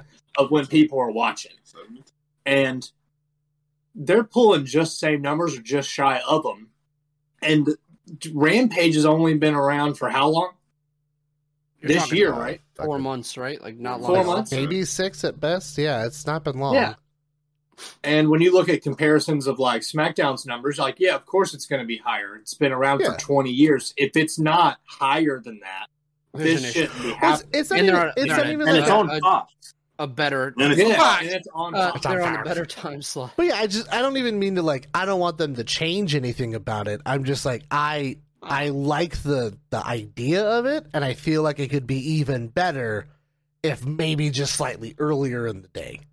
Yeah. yeah, but that's but other than that, like yeah, fuck it, they're still doing great because yeah, once again, they're going right after SmackDown and they're still pulling fucking hundreds of thousands of fucking people are watching it. So yeah. Yeah. you know, yeah. fuck it. Yeah, and just real quick, I don't think it's really a B show, man. They've done a good job at making. Yeah, B that's shows. why I, that's why I quotated you know? B show. You know, yeah. let's I, get uh, I think it's let's, normal. Let's get old Ethan in here. What was your? uh I'm here, buddy. What, what's your promotion of the year, my man? Uh, I mean, we're all beating around the same bush here. It's A E W, you know. I mean, I don't even really want to harp on it anymore because the proof's in the pudding. As who said it, Casey? I did. Okay, the proof's in the pudding, and I like pudding. uh, uh, Can we clip that, please? Well, yeah. That needs to be the segment. It's just who got this one? Everybody voted pretty well unanimously. A E W. The proof is in the pudding. I like pudding. That's all I want on our socials. That's God it. Damn it. Um, Why did that feel uh, like a horny J R segment? I don't know. It did. Oh, man. forty-one and a half inches. Oh, oh, forty-one half. God. forty-one and a half inches wanted, of pudding. I want to throw in was uh, on the G C W conversation. I'm really glad Mike picked them out. Um, yeah. I just want to say what they've done is incredible. Um, and as someone who's followed independent wrestling for probably eight or nine years, and has went back and watched all the different eras of it. It's, you know, Mike showed me G C W, which is kind of crazy when I think, Mike, if you look in retrospect, you know what I mean? Like, I'd never watched G C W. Shown, yeah. Because, like, you know, I'm, you know, everybody knows me. Oh, Ethan watches all kind of weird, random shit. But I had quit watching the indies around twenty sixteen or seventeen because I got tired of P W G because it was overkill. And then N X T became P W G. And then it's like, okay, I'm over this phase of styling, you know. Um, R O H had their period of time. Then P W G took over. Now G C W is putting a whole nother spin on independent wrestling that's totally different than their predecessors. And I think that's why they're hitting it off so well. And because guys like Brett Lauderdale and Nick Gage and, you know, a lot of these names they're bringing are guys who've been around for every era of independent wrestling. They've been in C Z W. They've been around R O H. You know what I mean? They've seen P W G come, not come and go because they're still around, but they saw P W G be the hot thing and what they did wrong. You know, Ricky Shane Page mentioned it in a YouTube one time. You know what I mean? He was they were asking him, you know, what led to G C W doing stories, you know, and they were just like, we wanted to try it because P W G, you know, I mean, they just started this trend of everything's a dream match. You know, here's a dream match, do a bunch of shit, and then everyone on the card does it, and then after a while, what does it, what does anything mean? You know, it doesn't really mean much. You know, in G C W, they push the limits, they innovate. You have people like Effie getting a platform. You know what I mean? You got, you know, the A J Grays, you got the Nick Gages, people that wouldn't fit anywhere else, and they fit here, and they give them the chance to show themselves. And I think that says a lot for G C W. Absolutely. Fellas, oh. we're on to a uh, a fun one here. Uh, really a fun a fun run at this point.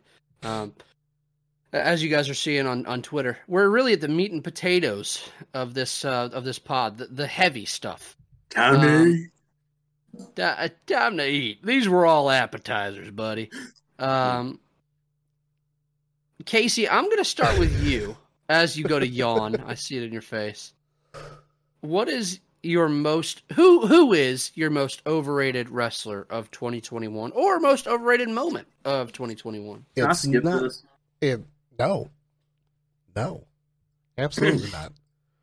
Can't, but it's uh, all right. Overrated. So we I know you all, got it written down. We had all talked about this individually after an episode. Uh, it's not. Yeah, it's yeah, not a who. It's not a. It's we, not I think a me when. The same answer, Casey. It's a fucking what, and it is the collective N X T universe. Oh, never mind. Nope. The fucking ain't. It ain't the Young Bucks. It ain't none of that That's shit. True. It's all of fucking N X T. I'm not going to spoil anything, but a couple of uh, things that I had to watch for some of the later things that we have involved watching N X Ts. I'm sorry, buddy. Just so you know, none of those uh, had volume on them because the crowd wouldn't shut the fuck up, and it was the most distracting, painful shit I had to sit through. On top of the fact that their current commentating team is fucking dog shit. It's bad. Who's it, commentating down there? Uh, for one of them, it was. Uh, oh, I got you. You're fine. I think Go it was like Beth. It was like Beth Phoenix, fucking Wade Barrett, and someone else. I don't was it fucking Tom know. Tom Phillips. Who is it? It wasn't Tom because no. I think I would have actually Tom. enjoyed it if it was Tom. Yeah. I don't know. Man, don't, be, don't be saying no fast stuff. Nothing about Tom. I, Fuck N X T. It it was one of those things where it's like. Obviously, like the O G N X T, nothing can go wrong. Like black and gold shit that happened. There's some great shit that happened after Corey Graves is no longer on commentating because fuck Corey Graves. Um, but like the current shit that they're doing, oh, wait, like, we're going so all mad, the board, bro. Fuck Corey Graves, so still angry to this fucking day. Um, but like. Like, it's like, do you have like the whole thing we brought up a while ago? Like, Izzy and her stupid fucking family and her fucking little cronies are like causing heat for like wrestlers because they didn't like her wrestling at fucking ten years old. Like, they're chanting dumb shit. Like, it. Oh, I had to mute for a minute. The whole thing about N X T two point oh oh. is fucking terrible. Like, it's stupid. All of it. Like, I'm fucking over it. I, I hate that, like, they ruined something that was so... I understand that there was a dead horse. There was a there was a formula that happened that was kind of broken, but, like, you could have fucking fixed it. And instead, you give it the Thunderdome, and then you give it the fucking... their no, whole new revamped way of doing shit. Nickelodeon. Right. Yeah, it's like Nickelodeon meets, meets fucking N X T. And then Shut it down. There's like it's the most nit, this is the most nitpicky fucking shit. But a couple of the matches I watched has uh, everyone that's coming into like the like the Walter match, for example. I'll fucking spoil it. I love that fucking match. But like watching Walter walk through the back of like Gorilla to then get to the stairs, but then it has like the sound as if like a cage is coming down. Like really nitpicky shit here, guys. But like it's fucking stupid because they did it for every match. I don't want to watch them walk out. I want it to be like, here's like promo package. Lights go down. Fucking Walter standing out there. It's fucking stupid shit. But ultimately, fuck N X T. I'm over it. Okay. All right. All right. Hey, man. Right. I'll back you hard. I'm tired. Such a rant. I agree. Yes. Tired now.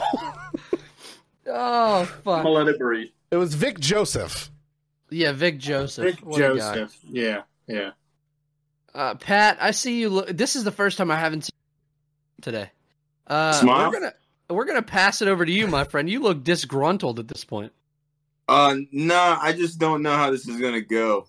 I am excited. Uh, my most overrated wrestler, easily. It, it was. It, it's crazy how I didn't, because it's not easy, and it's literally the wrong answer. It's not right. Darby Allin is my overrated wrestler. Let me tell you something, man. And I'm not trying to take away from the man's ability. I'm just a man, and I watch this from a man's perspective. And Darby Allin to me is a crash dummy. He is an he's a fucking stunt, hey. fucking double. The man can wrestle. He can wrestle, and he's he just a lot of compelling matches. But about five ten minutes into these compelling matches, it just turns into how can I fucking kill myself?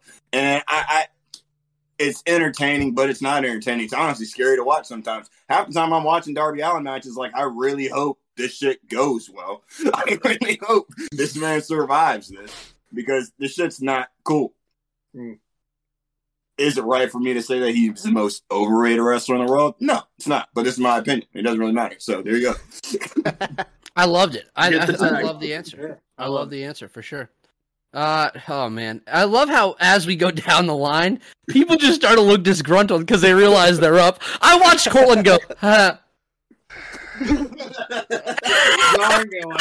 Because you know, because like every, okay, okay, so before Cortland goes, everything else that we've said before this, everyone's been like, yeah, that makes sense. But like now, like everyone, these are opinions. You're gonna have to fight for this shit, and like it's funny, but also just like you might say something where everyone's like, "Well, this is the end of the podcast because everyone's gonna cancel us." Like, I'm sorry, Cortland, your time to shine. I wish it was a different answer, and um, maybe I'm wrong. It's just my opinion. I think that the most overrated wrestler this year is Hangman Adam Page. Uh, Here see, it is. It's over. It's you done. See what I just said? Cortland knew it was, it was the end. Cortland was like, why didn't you save me to the last? Why didn't you do it? Go ahead, Cortland. I just, just want to say, speak your piece, I, I did not know that he was about to say that, so me saying what I just said into that is perfect. Um, It's not that I'm completely against Adam Page. I um, I enjoy oh. some of his matches. The sixty-minute he had with Bryan Danielson is one of the best matches of the year. I'm not denying his ability. Stamina is close second to none.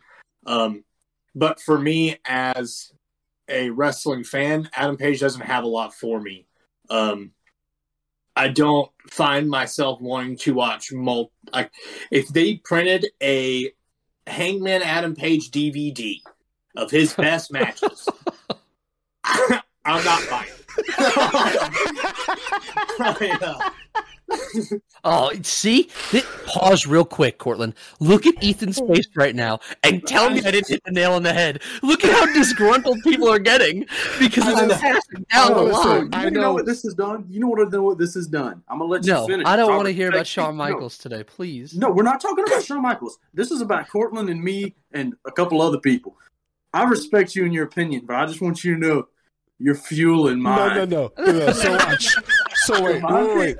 I wanna, I wanna go. I'm gonna, I'm gonna gloss through this really fast. So I had said fuck N X T, and you got a bunch of ha ha's, fuck them, like yeah, it's fucking stupid, and then you get fucking Pat with Darby Allin, Pat and everybody's like, yeah, Allen. that makes sense. Like, yeah, he he fucking kills himself. It's not cool. Like we shouldn't be proving that. And then you yeah, literally have, you have. Cortland, I disown you. Shut the hell up. You hurt my soul. How dare you? Little brother for sale. you, you have you have you have one big whoa. Hey man, and like I said, it's not like I'm completely against it. It's it's not for me. I wish that I enjoyed it more. Um, I en- mostly I enjoy the stuff that's been done with Dark Order. I think the storytelling with that has been really good. Um, oh, man. But, like, whenever I knew that Heyman was going to get the belt, I knew Kenny was dropping it. It was obvious that it needed to happen. He needed time to heal. Um, but I still wished it would have been Bryan Danielson. And I, I stick to that. I wanted that match. I wanted it at that pay-per-view. I wanted it then. And just because it took you two years to get here doesn't mean I still don't want it. I just still don't want it. Oh, man. Oh, man. The chat is going wild with Ethan right now. The reason I started laughing wasn't at what you were saying. I just read Jeff say, oh, Ethan's going to drop the bomb. We had Alex say, it's scaring me how quiet Ethan has been. Hunter said, Cortland, you enjoy making controversial statements. It's funny because I've been sassy in the group chat all fucking day, and I was like, I would have chose violence. Oh, fucking fuck Cortland was just like, fuck it. Like, I'm going to start a goddamn Cortland, riot. Cortland just straight up just dropped it. Boop. Um, here's the thing. Bad publicity, baby. Unless you're like Sammy Guevara. Casey Casey chose violence in a private message when I asked for the up and over YouTube stuff. He was just like, uh, nah, I don't want to. How I was like, I do it. Ethan, the time has come to bestow you the floor, my friend. I really don't like this position I've been put in. Can it because be worse than that? I feel like I know like, where it's that's coming. That's the thing. That's the part of it that's hard. Is am I going to be able to live up to what just got put on the floor? Maybe. I feel like I got to come out swinging. I didn't God. plan on coming out swinging with this one. This is your time because, to cut a promo like you've never cut one before, son. Listen, son. Uh. So I, I do not like this. I don't like talking negatively about wrestling. I know I bitch a lot about Bobby Fish. I know I talk a lot of shit in private about various people to mine. Yeah, why you, why you... What? What's wrong with you? What am I like, what? he, he just doesn't understand your hatred to Bobby Fish. There's a couple people on my hatred list that I keep private because I don't want debates on this podcast every week. My pick for this, I teetered between two people. I thought about picking their feud because it's sucking ass right about now. I'm going to go ahead and pick both of them. And not as a feud. I'm not going to play nice. I'm going to pick them both as singles. M J F, C M Punk. I knew you were the most overrated. So let me tell you why. You want to know why? You want to know why? Let's go! We spent twenty and twenty-five minutes on a Dynamite watching these grown-ass men perform lines they rehearsed ten minutes before they stepped out the curtain. My jealous fan. Blah, blah, blah, blah. And then A E W uploads a video of the greatest promo fucking extravaganza of all time. Brought to you by Stacker two. Bud. Dude. The greatest promo extravaganza. You had C M Punk, the man who cut good promos ten years ago. I love you, Punk. You're my favorite man in the world. I'm sorry. And then you got M J F.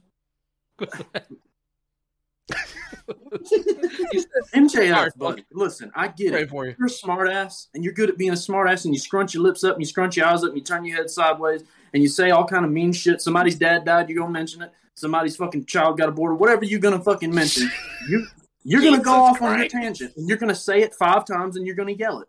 And you're going to have all these snarky comments you wrote down throughout the week at somebody that made you mad on the street, and they're going to give you twenty minutes to do it. But if we're talking about self-indulgent, delete that fucking segment. Fuck M J F versus C M Punk. I don't want to see this go into twenty twenty-two, but I'm going to have to watch it because they both love hearing themselves talk. I will oh. say on that, I think that in that still, M J F buried the fuck out of C M Punk in that promo because oh. everybody wants the C M Punk from, you know, the other company. Everybody wants that W W E C M Punk against the Authority, but now he's the fucking blue chip of a company and no one gives a shit. It's like, yeah, you cut a pipe bomb because you were mad, but now you're happy. I don't give a shit that you're happy. I rather, I'm, I hate to say that I'd rather you be sore and upset than happy and healthy.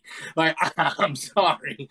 But like, what you have done so far is reason why C M Punk's debut is not my moment of the year. It's because I know the outcome of his debut It's not so oh, moment of the God, year. that was wrong. God, yo, say that. Ooh, ooh. I just want everyone to know, so the background of technical side of things is that YouTube has a natural delay. And so Alex wrote in the chat that I just want you to know how much the anticipation was killing her because she could hear Cortland and Pat scream, but did not know her why. Because it's about like a ten second delay. Yeah, I would say right about ten seconds. Um, well, guys, Mike sounds been fun. Oh. Right about ten seconds. Forty-one and a half inches. um. Oh, dude. Um, I gotta take some Advil. I got. I was like, I gotta get a water now. I'm It's fine. Uh, I'm gonna bring. I'll, I'll be the cool down because there's no way that people don't agree here, and that's and it's okay, right? I'm not hating on the guy because he's done a lot, right? He's done a lot, especially for uh, this company. right? He's done a lot. But Ethan, you, you use the term self-indulgent. Oh, yeah. And if we're going to talk about self-indulgence, fellas, we're going to talk about one man. Hit me. The heir apparent to Sir Dusty Rhodes. That is Cody Rhodes himself. You want to talk about self-indulgence. He loves Cody himself. Rhodes. Cody Rhodes is the epitome of self-indulgence. Moves to T N T, gets his own show, Rhodes to the Top. Comes out, three-time T N T champion. Can't just end a feud with him taking a loss. He has to beat everybody, right? You want to talk self-indulgence? Man, you could say Cody's a champion at the end of twenty twenty-one. Mazel tov, buddy. I don't know if you knew this. We're watching guys wrestle, right? Like, that's what we're doing. All of this shit, we, we're not dumb, right? We know that this shit is pre-planned. Let's call it what it is. Here's the thing. Cody has a lot of say here, and he just refuses to put people over. If it would even lessen him slightly to bring somebody up to star like potential, he won't do it. And uh, if we're going to talk most overrated, I don't know how I made it through four of y'all and we didn't get Cody Rhodes uh, because Cody Rhodes is the most self-indulgent motherfucker in A E W. Yeah. Yes, he is. I thought it was the obvious answer, so that's why I did. To put it to to to piggyback though, he has there was three shows total. So he had his he had the van we have oh, the yeah, we have the funny. He had, like, his own fucking, like, America's Got Talent fucking show. Yeah. Then he's got his own show. Yeah. Then he's got his fucking show where it's, like, the Real Housewives. How do you have a show called Go Big Show and not even have Paul White in it? Bro, how are you going to have Snoop Dogg remix your song and it sucks ass cheeks? You know what I love? Did you guys see his, like, Killer Mike spot? Was it Killer Mike? No, it's T-Pain. Did you guys see his T-Pain spot from a couple weeks ago? Yes. Here's the thing that I love about Cody, though, is he loves himself so much that he thinks this shit's cool as fuck. Like, when he came out there with Snoop Dogg, he's like, you hear that snare? Also, just like, it's it's already been joked about and shit like that, but, like, we're also talking about a grown-ass man that has, like, a fucking gigantic neck tattoo of his own brand that fucking it it looks like a fucking like Optimus Prime logo. Like it... Listen. Dude, I never met oh my god. Cody Rhodes is such a weird motherfucker, man. He's a fucking psycho. Yeah. Yeah. Mike, what's like, the chat saying? Uh well real quick, less Cody Rhodes, more of Cody's dog Pharaoh. That's what I'd say oh, yeah. about A E W. You want ratings, motherfucker? You bring that pretty-ass dog on there. Watch the ratings go. Um, uh, it's a lot we of, have the uh... chat saying, uh, fuck Cody, I'll scream it forever. Uh, yes, Mike Wader, unite us all at the end. Uh, I like Cody, but I gotta agree. All right, well, bl- block him, ban him from this fucking bullshit shit. Uh, get him out of here. Uh, um, yeah, it's just shitty neck tat, four different shows on the same network. There's a, there's a, a myriad of comments here. We had a, but, we I mean, this is the rocky, easy answer that we were for sure going to overlook, right? We had a, very, yeah. we had a very rocky, controversial uh, midway segment there. And yeah. then, uh, as Alex put it so eloquently, way to unite us all at the end. Fuck Cody forever. Mm-hmm. Yeah. Um, man, I mean, Casey goes, N X T. Yeah. Pat goes, Darby. I mean, okay. Yeah. What the fuck? Jesus. That moves us into the next Christ. segment, fellas, which is most underrated moment, company, brand, performer, whatever you want to say. I want to go and first. We're gonna follow the same path, my friend. I feel like we've uh, because boy oh boy, am I looking forward to the rockiness when it comes to Cortland and Ethan again. But go ahead, Casey. I want to go first. Dive in. I want to go first because Cortland fucking made me mad. He said Cortland. Cortland made me mad. Cortland stole my goddamn answer for this. For underrated? No. You put it into your promotion of the fucking year. Because I had uh, talked about this to all you separately. Oh, you did. My un- And I'm going to say it again. My underrated is fucking Impact Wrestling. And unfortunately, damn, damn. the son of a bitch hit all the goddamn marks on the reasons why I thought it. So I have I a didn't se- even know. Just I forgot. I have a different one. I, I love that your mic cut out while you were yelling Fuck about it. that. I don't give a shit. I have one I hope other it didn't reason. Out on this, huh? I don't think it did. It, d- Discord's That's being so a bitch. Funny. I have one other reason why they are very underappreciated, I feel, and it's uh, they decided to put Simiversary on a two V H S collector set, and I bought the son bitch. I want that. It sold out immediately.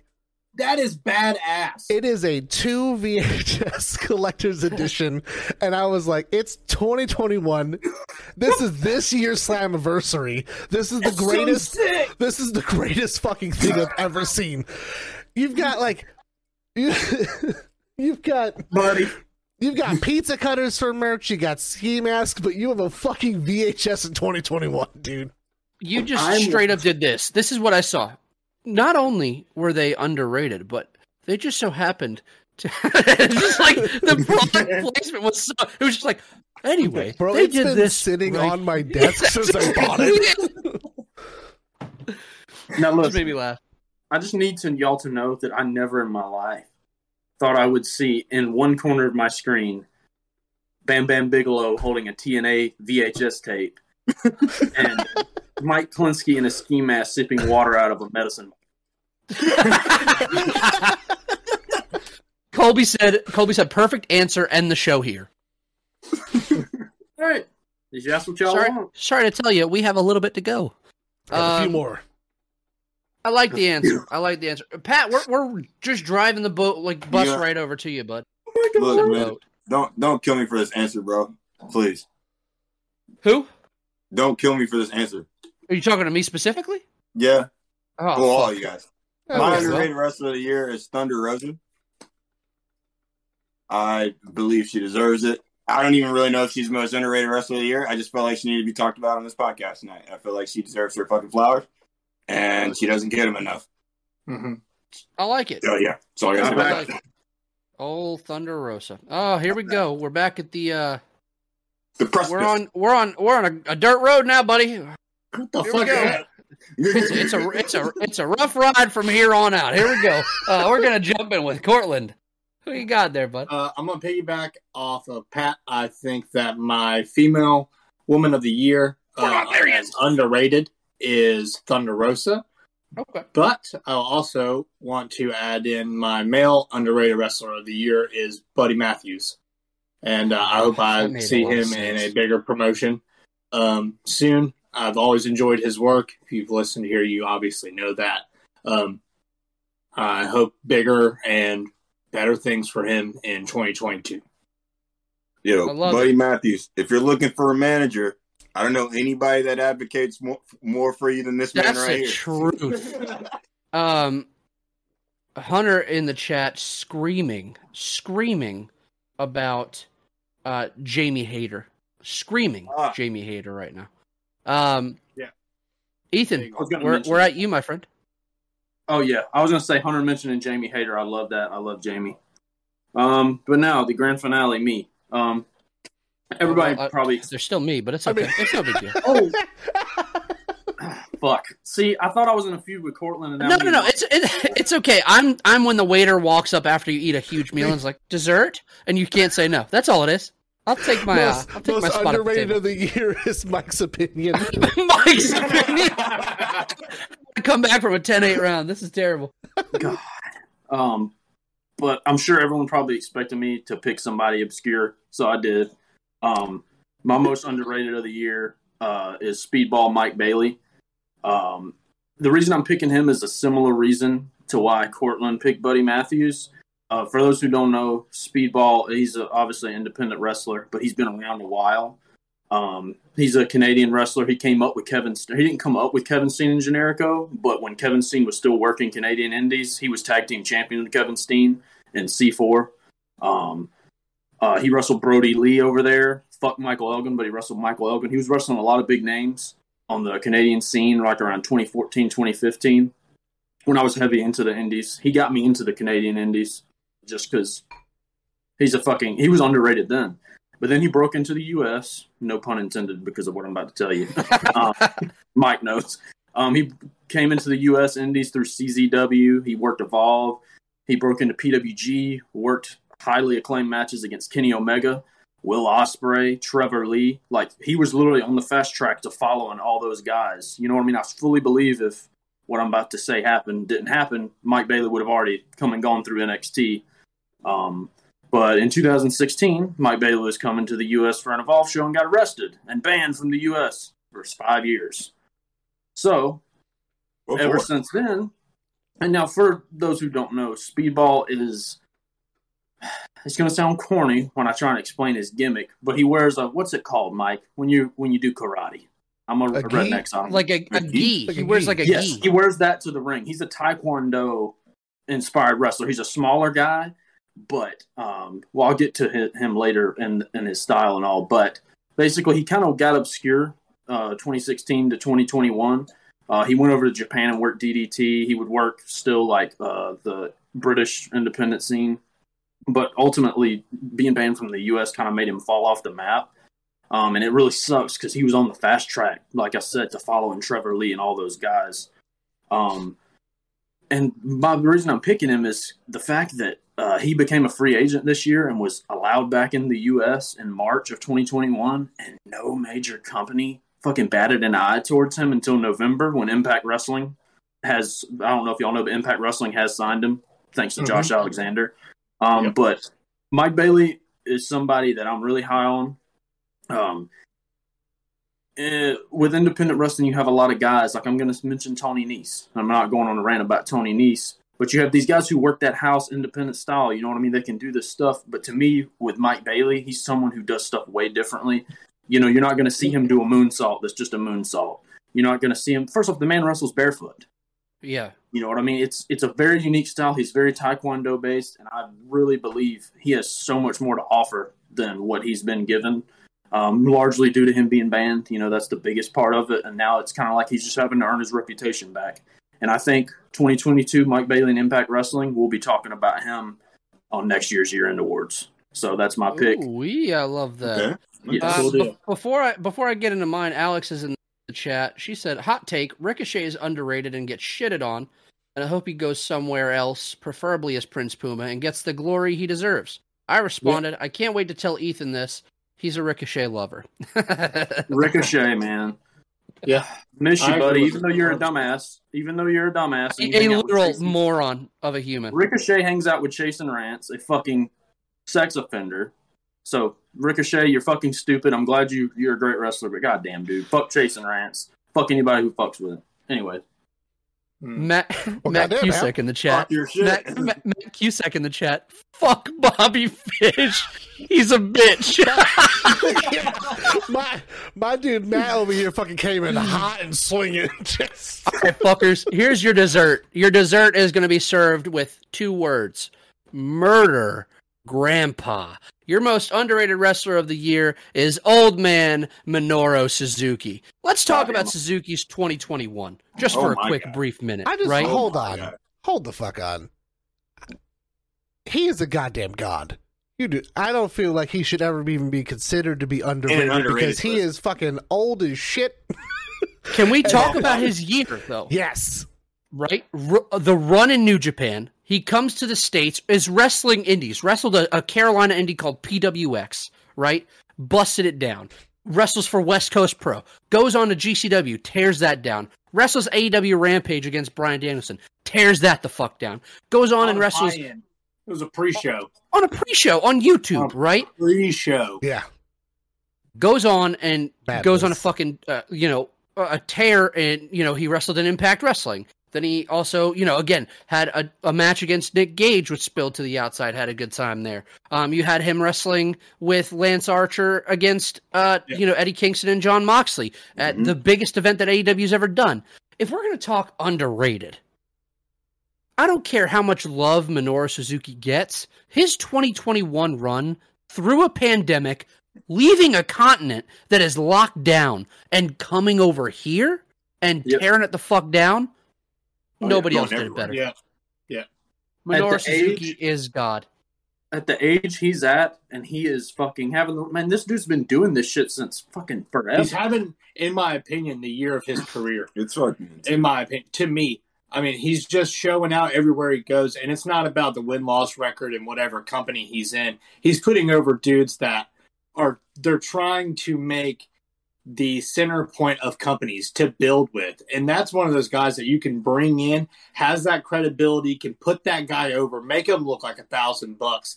And when he leaves, it's important that he's gone. And when he comes back, it'll be even more important that he came back. So huge up Suzuki, always. Um, we had Colby say before she signs off, she said she's going to sleep. Uh, sending some love to all of us. Also, Sean Spears Thank is... You. Oh, my God, my lights. What the fuck just happened? Uh, well, I gotta go, y'all. Uh, I guess uh, Minoru Suzuki showed up. He's ready to kill my ass. Uh, Sean Spears is the top and most underrated butt of the min- millennium. Um, huh? Sean, yeah, uh, the chairman listen, Colby. It's all oh. good. I respect you. Y'all ready for sleeper matches? I like his beanies. Um... It was okay, right? But, um, yeah, I mean, I think we all had pretty decent picks there. Um, I, I don't know why I didn't correlate Buddy Matthews to Cortland. It should have just made all the sense in the world. And I, I didn't I didn't compute it properly. That's my bad. Um, we're on the sleeper match of the year, and I'm going to start the other way. I know Cortland's chomping at the fucking bit, so I'm going to get Cortland up there as soon as I can. But let's start with Ethan. Let's tackle Ethan's real quick. Let's bust into it, bud. This was another tough one for me because the match I'm picking, I gave five stars. The match I'm picking, I've already talked to all y'all about. Um, but we don't talk about a lot of Japanese wrestling on here. So to me, I feel like it is a sleeper. Um, Shingo Takagi challenging Will Ospreay for the I W G P heavyweight title on May fourth, twenty twenty-one at New Japan's Wrestling Datsukyu. um, their series of matches I could go on and on about. Um, but I'm not going to take too much of y'all's time. Uh, but they started their uh, series of matches in the twenty nineteen Best of Super Juniors, and it was all stemmed around uh, Ospreay about to be moving up to a heavyweight, and Shingo coming into New Japan. Uh, um, Shingo came from Dragon Gate, and Dragon Gate doesn't have weight classes, but Shingo was a bigger guy for over there. Dragon Gate's nothing but Ricochet-type guys flying around. It's Shima's old company. Um And so when he came to New Japan, everyone was shocked because J- J- uh, Japanese promotions, they're really loyal to one another. Um, so seeing Shingo jump from Dragon Gate to New Japan, a lot of people were shocked. But people were more shocked when they made him a junior because he was always the heavyweight style guy in, in uh, Dragon Gate. So when he showed up here, he ended up being a junior. And so seeing Shingo and Ospreay kind of be those guys who are juniors, but they're about to be heavyweight stars. And they made it to the finals of the Best of the Super Juniors. Another match I gave five stars. Meltzer gave five and a half or something fucking crazy. But uh, basically, you know, they've had three or four matches now. And, you know, for them to have started in the finals of a junior heavyweight tournament, and then at this match, they end up in the fucking biggest match you can in, in the heavyweight division. You know, just seeing them go, you know, the progression of that story is, okay, these guys are the best juniors in the world. No, now they're the best heavyweights in the world. And they know that they've been neck and neck for forever, you know what I mean? And now Shingo's been wrestling longer than Will Ospreay has. Shingo's been one of the best wrestlers in the world for ten years and never gets yeah. his due. And he's in here having to prove himself to this, you know, young kid who's a cocky motherfucker. You know, it's just, the story writes itself. They went forty-five minutes. I went five stars. Crazy Uncle Dave went six. And, you know, but anyways. Uncle Dave. Look at Cortland. Immediately upset when Dave Meltzer's mentioned. I, I watched dog shit now. The smile melt. I watch him just go, um, And um, uh, before we move on, I just had two little uh, honorable mentions I wanted to mention. Uh, the first one being Minoru Suzuki versus Homicide at G C W's Get Lost a Lot in Queens. Me and Mike witnessed that live. Um, Ugh, just being able to see Homicide live and see Homicide in his element as what he is, a main event fucking pro wrestler, go in and go with Suzuki. I don't think I even anticipated how big of a fucking fight feel that it was going to have. I mean, Brett Lauderdale and all the G C W guys came out on the stage to watch the fight. It was literally a, a locker room sellout, right? Crazy. Dude, they went fucking ape shit. Um, and then another one I wanted to mention is another obscure one, but I just want to shout it out um, because D D T has been doing a lot of insane shit this year. And uh, Harashima and Yuji Okabayashi had a fucking great thirty-minute draw uh, during the D D T Grand Prix on November twenty-first. It's one a lot of people are shouting out on Twitter as their match of the year. Um, I went four and a half on it, but that's something to check out if you're looking for something. So, who's love next? It. I love it. We're going to drop right down to uh, to Big Papa C. We're going to go with Cortland. Uh, my sleeper match of the year is Walter and Dragunov at N X T TakeOver thirty-six. Uh, I think that is an absolutely phenomenal match. If you have not seen it, I understand uh, why you wouldn't want to watch any W W E programming. However, this TakeOver is right before this two point oh, um, and uh, this is kind of like the last one. And uh, they did this match previously, but they did it at the N X T U K venue with no fans, and it was so good that they knew they had to do it and run it back in front of fans. Uh, this match is five stars for me. Uh, it's one I've watched back several times, and I can't say enough great things about it. It's just two dudes that just beat the absolute shit out of each other for a long period of time, and uh, it sells you on both guys, the unbelievable athletes, the what they can put their bodies through, and the trust that they had in one another to pull this off to the capacity. And I can't say enough great things about it. Um, that is my sleeper, but I do think I have one more. Yeah. But I do. Yep, it was uh, Bryan Danielson and Minoru Suzuki was my other sleeper match of the year. Uh, it's phenomenal. I feel like it doesn't get its flowers due to it being on a buy-in.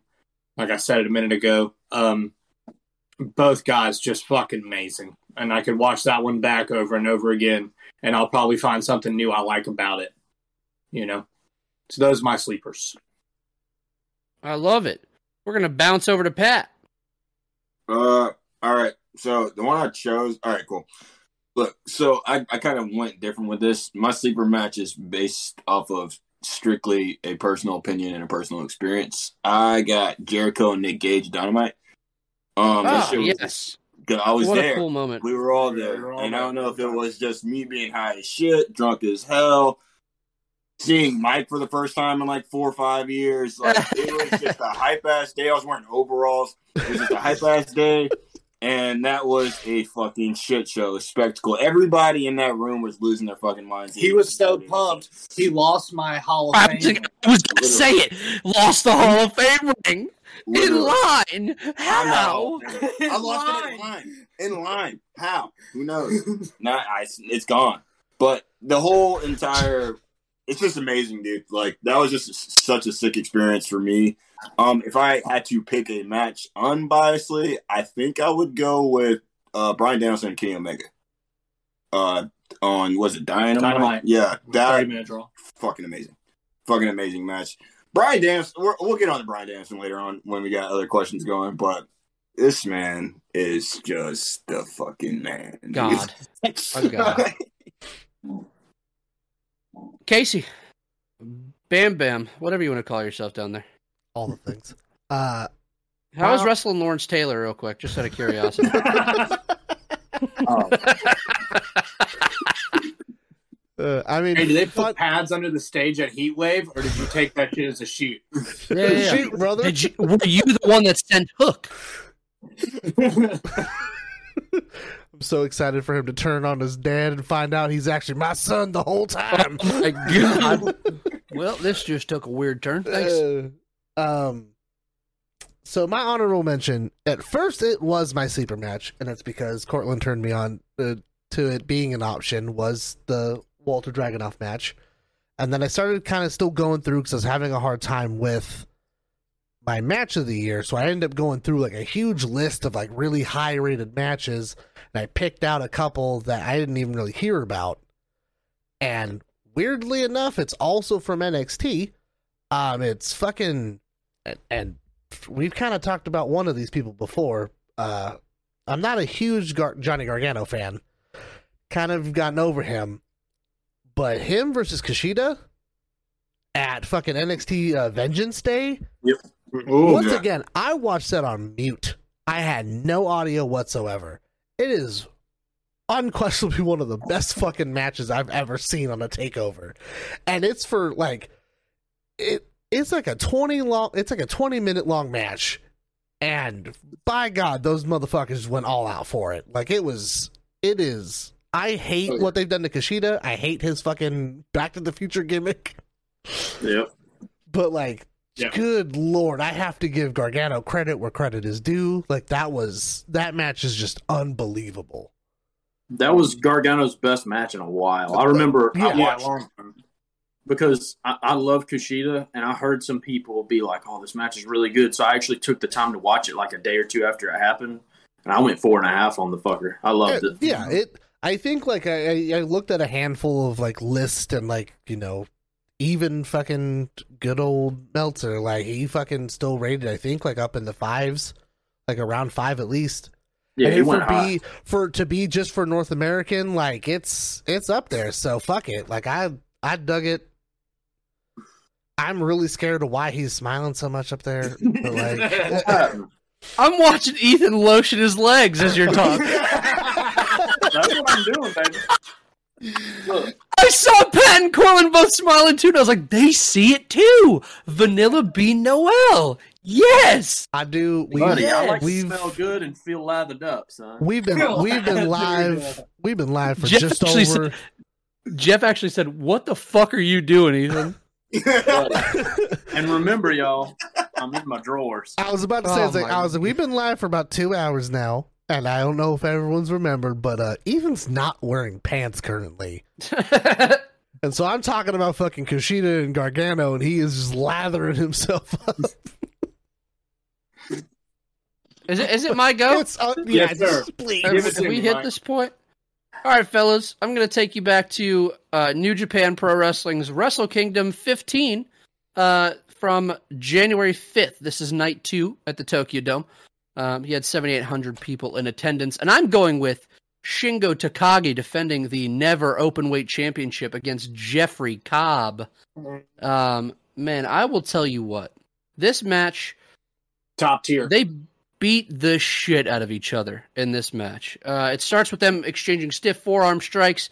It devolves into a shoulder tackle battle, and it never really slows down from there. Um, there's a moment where Jeff Cobb, and the camera angle is like if you're on your like your knees holding the camera up on the essentially the, the entrance ramp. Jeff Cobb has t- like Shingo up for a razor's edge and is about to fucking powerbomb him to the outside from the apron. Um, I'd had me on the edge of my seat from that moment onward. It was twenty-one minutes and some change, uh, and this fucking ruled. It was violent as hell, super stiff, really snug. Um, if you're into like just like that puro kind of style, if you if you're into that strong style kind of like New Japan uh like style, there you're gonna fucking love this match. I rewatched it um because I was actually going to watch um what the fuck's the the main event that night. Jay White uh, and Kota Ibushi. It was, yeah, and I realized that I hadn't rated that, right? I hadn't rated that match. Uh, so I went back and I just started it from this match. I ended up giving it a five stars. Um, I went a full five on it. It's a match that uh, if you haven't watched, you should go out of your way to watch it because it was a oh, yeah. fucking blast. Shingo looked like a stud, uh, and then you had Jeff Cobb looking like a fucking madman. Uh, there's a moment where he just like deadlifts Shingo and almost drops him, picks him back up, and throws yep. him in the air for a fucking sit-out powerbomb. And yep. I was like, holy fuck, like this is so sick. It had me on the edge of my seat. I was like captivated the entire time. It's a great match. You should go out of your way to watch. Yes, sir. Well, yes, sir. I think we are at like the main event at this point. We have here. we have officially sure. gone through the undercards, fellas. We are at the yeah. uh, the the main three, um, and we're going to start yeah. with uh, with our women's wrestler of the year, um, and I'm going to start with Cortland on this one. My women wrestler of the year, surprise, surprise, is Britt Baker. I think that she has done great things this year. I think storytelling is at an all-time high. Um, even when she loses matches, she's still a vocal point of that match. I think that this next year is only going to show that, even if she drops this belt. Um, and I hope that does happen soon. I'd love to see Britt chase the belt, uh, just see what that's like for me personally. Um, But, uh, yeah, man, nothing but great things to say about her. But next year when we do this, honorable mention, I would like to say that I believe that Liv Morgan will be talked about next year as one of the women's of the year.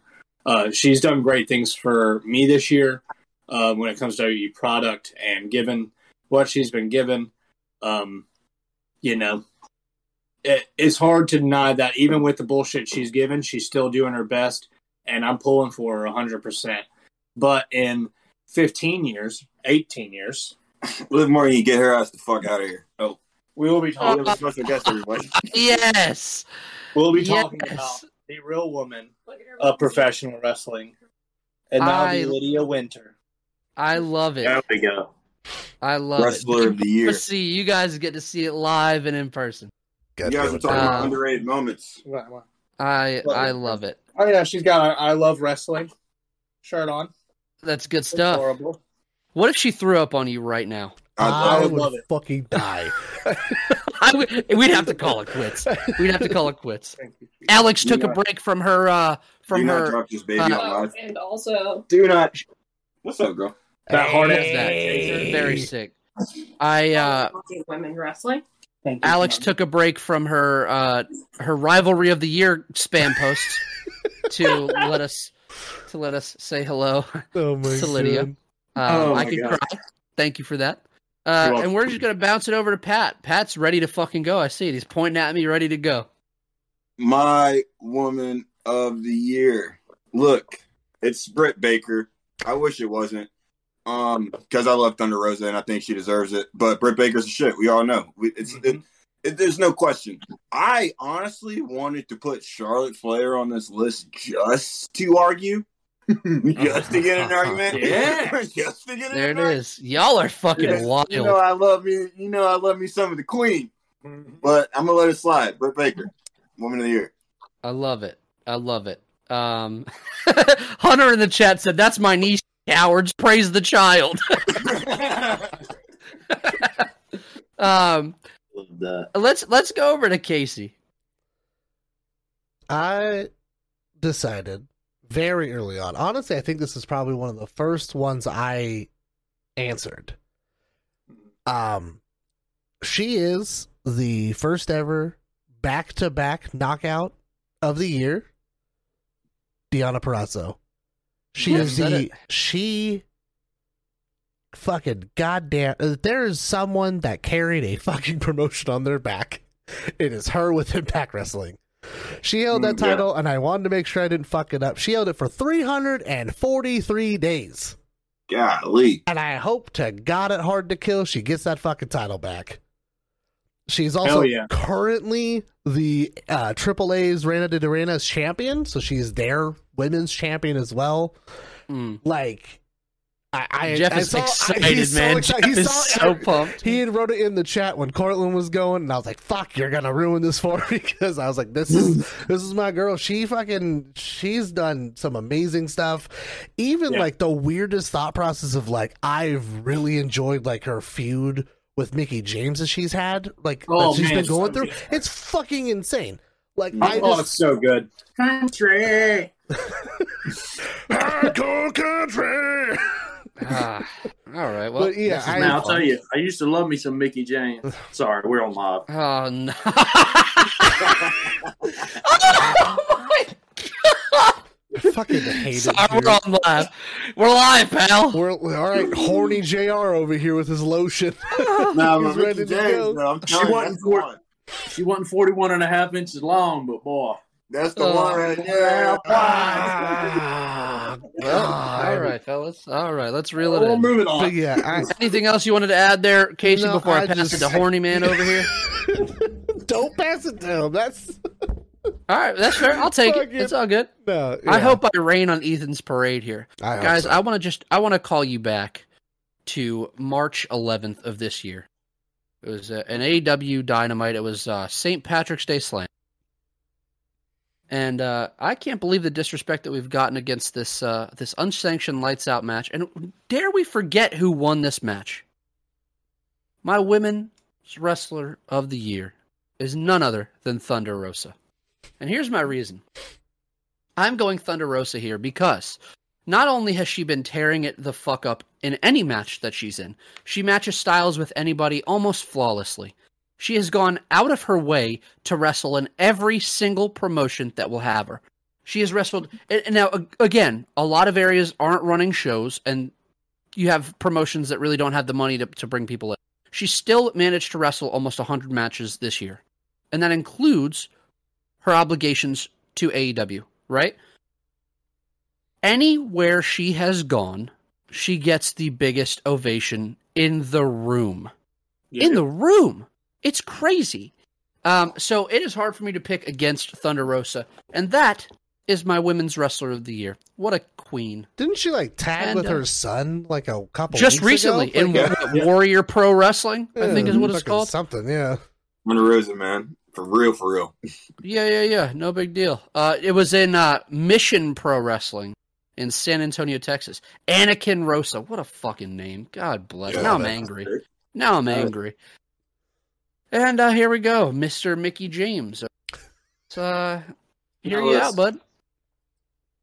I don't even have to say much. What shirt do I have on, boys? We already know it's about.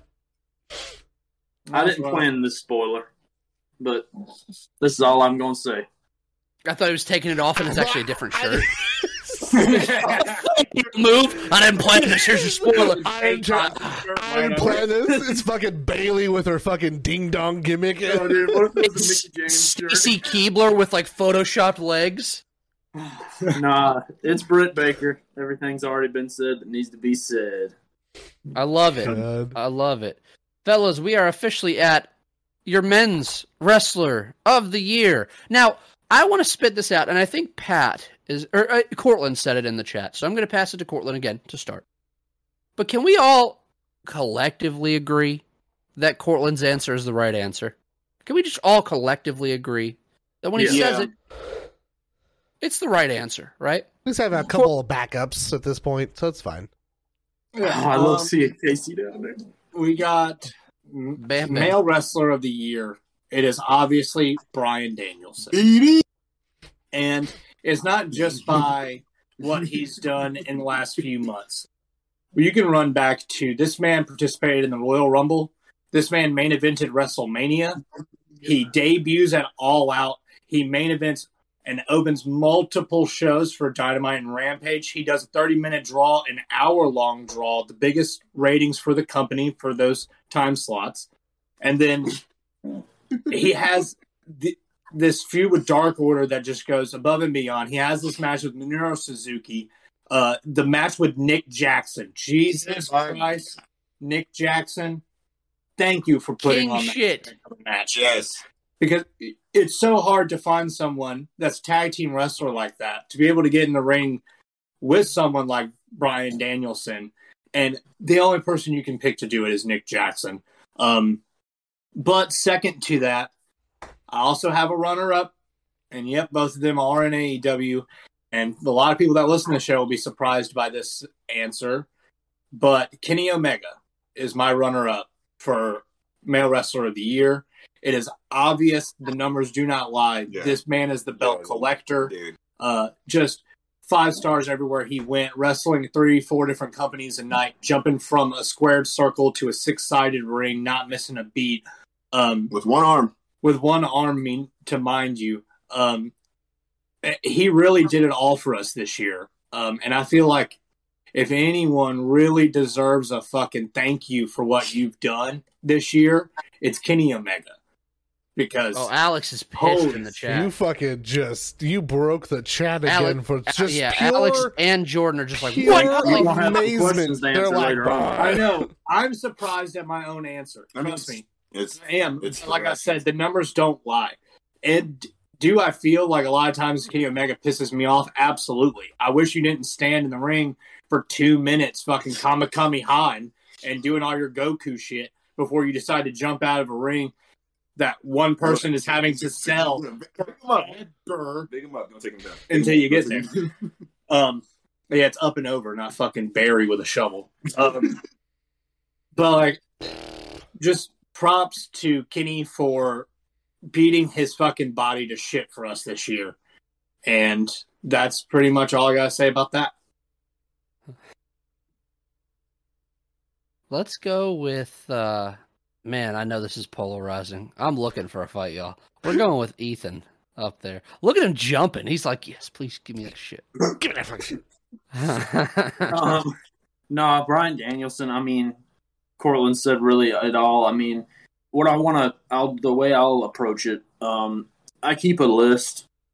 I keep lists all the time as the years go on in wrestling of like every match uh, that was three and a quarter or higher. I keep a list of like top twenty-five wrestlers of the year and I shuffle it as the year goes on. Okay, this person, they're a little better than this person. Now shift it up. For most of the year, uh, Bryan Danielson wasn't on my radar. He was in the top ten or fifteen. Um, you know, he main evented WrestleMania. You know what I mean? He did the Royal Rumble. You know what I mean? He did a lot of good shit in W W E that I don't want to go uns. You know, I want, it needs to be talked about. But for the longest part of the year, my and these are my three runner-ups. I'm going to just toss them out and not really go into them that much. But all year, to me, it was a toss-up between three guys until Danielson showed up and had this run in A E W. And then that combined with the W W E shit, it was like, this. There's no other pick. Um, but those three guys were Kenny Omega, Shingo Takagi, and Roman Reigns. Those were the three that is just yes. between. Yeah. Yes. Yeah, because and with those three, Cortland once again detailed the Kenny, the reasons behind Kenny. They speak for themselves. Um, Shingo, you know, he carried New Japan on his back from the Cobb match to the Ospreay match. You know, Ibushi got hurt. Ospreay couldn't make it in. You know, all everyone got hurt. Shingo was there. You know what I mean? He took it on his back. He wrestled all year and busted his fucking ass. And he deserves the recognition. Uh, that alone almost made me pick him, but you can't deny Danielson. And then with Roman Reigns, the guy's having the, the best year of his career. Huh? Yeah. Was that the improvement, the improvement of yes, Roman dude. Reigns? It's yeah. insane, man. Just to watch his mannerisms, the storytelling in the ring, these promos. It's really hard to like to for a lot of people that just like no matter what want to shit on Roman. I get it. I spent the last fucking how many years shitting on him. But, dude, you just can't deny how good this story is, man. Yeah, like, the booking, you know, it's it's his delivery, oh, but the way they're handling it, you know what I mean? And the way he's executing how they're handling it, you know what mm-hmm. I mean? Like, this dude, keep that fucking strap on him because there's nobody that deserves to take it off. Nope. Nobody. There's nobody. And as long as he keeps going over people like Kevin Owens, he keeps going over people that you want to have the belt, like right. Cesaro. Give him that title shot, dude, and make him fucking beat Cesaro for thirty minutes straight. Make it undeniable. Make him fucking use one foot for the pin for all I give a shit. Yeah. I, I want this to go as long as possible to make the internet wrestling community that much more mad about it. Like, it's so Cortland shows violence. And, and the so thing great, is, man. I've been on the, you know what I mean? For a long time, I was like, oh, fuck Roman Reigns. Roman Reigns was born, you know what I mean? Or I was just indifferent. And I'm not saying that I'm over here right now saying Roman Reigns is one of my favorites to watch, but my thing is I love good, simple fucking booking, and they're fucking killing it. You know what I mean? Like, why? Who should be champion besides that guy, man? You know what I mean? People can say it's repetitive. It is repetitive, but, dude, whenever they find the right person at the right time to take that fucking strap off of him, they are going to have a fucking star right then and yes. fucking there. Casey. Hunter, Hunter wrote, Roman smokes mids. I just wanted to know. He probably does. He probably does. He probably does. Nah, man. The dude's in remission. He's smoking down, bro. Yo, look. Jeff was like, huh, he had leukemia. That's messed up. Yeah, Jeff, fucking asshole. Oh, chill out, chill out. We're chill. Canceled. It's over. Easy. Hey, see you later. Bye. um, no. But, yeah, I'll, I'll wrap. You know, Bryan Danielson is my pick. I just wanted to shout out those those runner-ups because I think Bryan Danielson as the unanimous wrestler of the year explains itself. You know, I don't want to, you know, beat the dead horse. In perfect, dude. Yeah, I agree with all three of those picks. Literally. I think they're phenomenal picks. Yeah, yeah, yeah, for sure. Um, Pat, Pat, you got you got some eyes on you, bud. Let's get it done. Eyes on me? There's nothing yeah. really to add. Bryan Danielson is the wrestler of the year. Um, if I had to have a runner-up, I mean, Kenny, man. Kenny, what Kenny, let me tell you something. Before this year, I didn't like Kenny Omega at all. I, this house shit on Kenny yeah, Omega? So much. So much. So much. Um, and it wasn't even like it wasn't even like I didn't like him. I just couldn't watch Kenny Omega matches. It was just it's just too much for me. Like the fucking the posing and the fucking shooting and all, I just couldn't do it. This year, it was like that was one of the only wrestlers I really wanted to watch was Kenny matches. It's just like, and then when you see the interview that he had about his like health and stuff, and you find out like everything he's done this year, he's done with like a fucked up shoulder, and he's basically been doing all this with one arm, not being able to lift people. Like it's it's more than impressive. It's like God shit. Like that's like goat activity. And now your finisher is the one winged angel, and you're pulling that with one with arm. one Get wing. The fuck yeah. out of here, dude. With one wing. Get the fuck out of here. Like. Like it's like insane. And, uh, he had a goat goat esque year. Daniel Bryan or Bryan Danielson, excuse me, had a goat esque year. I watched he Cortland goes. almost do it too. I watched Cortland have to like get it in his head, like Bryan Danielson, right? That's the. I watched him process in his head for. I'm gonna just. Can I call him Lloyd? Can I just? There you go, Lord. uh, one thing on the Kenny thing too that I like to mention too is just seeing him transition from you know the thing about Kenny is. You know, I don't want to touch too much on what I'm going to mention later, but I mean, that guy went from being a star in Japan to being an American television wrestling star, mm-hmm. and that's a big, big jump. Yeah. And for him to transition nationalities and just the entire presentation of himself and sell it the way he's done, I think that's what's probably won you over. You know, I mean, putting him yeah. with Don Callis, you know, he he presented himself as an American wrestling heel on yep. T V, you know, and he. Man, can we talk about for a second Don Callis? I hate this man with a burning passion. I've hated him since he was fucking Cyrus, the motherfucking virus, bro. I fucking, fucking Cyrus, the goddamn network. Like, I, uh, and he just makes me hate him so much. But the more I see him, oh. every time I see him in this ridiculous. Pink ass suit that he's worn for three months fucking straight. It's, like, it's endearing, dude, it, baby. It's awesome because I'm like, dude, there's no one I want to hate more. He is than the Don best, Cal- worst fucking manager, and it's great, uh, dude. It's awesome. If he carried around a whistle like Bill Alfonso, I'd probably kill him. I'm like, I hate you so much. Like you've taken all the things I hate the most in wrestling, which is yourself and the whistle, and combined it. Good Lord. All right, well, now we're going to move on to uh, Mister El Gordo Bam Bam Gringo down there. It's going to make my name just extra long. Each I'm week. just going to keep adding just on to it. Just keep adding at it. Um, yeah. So this might potentially be controversial, uh, although I do agree that Mister Danielson deserves all the love in the world. Uh, I had wrote down Kenny as one of the second, like second or third things that I ever wrote on this list. And it all does stem through the fact that, like, yeah, that motherfucker was hurt the whole year. And, yeah. like, we're talking, like, he put on some amazing matches and he couldn't lift his arms past his shoulders. like, And so yeah, it's one of those things, like, we've we've all gone over it, so we can kind of speed these up. Uh, my honorable mention is going to be Shingo. Um, yes. If you what a look, fucking year, man. If you look at, like, like I said, when I was looking at matches to try to find for, for reviewing purposes... multiple lists, Shingo was on there five, six, seven six times. times yeah. And we're talking like five and a quarter, five and a half, six. Six and a half. Is what we're sitting at for all of these matches. And it's like, yeah, like I unfortunately, Jesus Christ, I just look over and all I see is tattoo your head. Tattoo your head, Casey. Talking about Bam Bam. Good shit. But it's like, it's like I haven't gotten the, the privilege to watch all those matches yet. But, like, just for the sole fact that it's like, yeah, Japan was in fucking dire straits. And for this guy to just kind of come out to where, like, I didn't really hear anything about him, like, prior to this year. So for him to be like, I'm fucking, like, I am taking this shit and I'm going to be the guy. And then, yeah, like, all of us together have now watched just the Ospreay match that you had, that you had told us to watch. And, like, Jesus Christ, like, this guy is yeah. deserves everything. It's- It's insane to me because Shingo has been the hidden gem for so long. Because, like, this dude's been doing this shit, like, two thousand nine, first Dragon Gate U S A show, him and Bryan Danielson had a five-star match. Um, you know what I mean? It's like, he's been killing it for so long, but when he's been in, like I said, you know, the Japanese wrestlers are so loyal to their set promotion. And he was a Dragon Gate guy. He came up with Shima. You know what I mean? He trained in the Dragon Gate dojo, and he was that for, like, fifteen years. You know, but Dragon Gate is such a, you know, it's niche, small and niche. yeah, yeah, it's that little thing, you know what I mean? And seeing him, that's why it means so much to me to see him have this year and beat Ospreay. You know, a lot of people say he's a transitional champion or he's this. I'm like, man, this dude is a fucking world-class dude who's finally getting the chance to, like, be the top guy in the biggest company in Japan it's, after.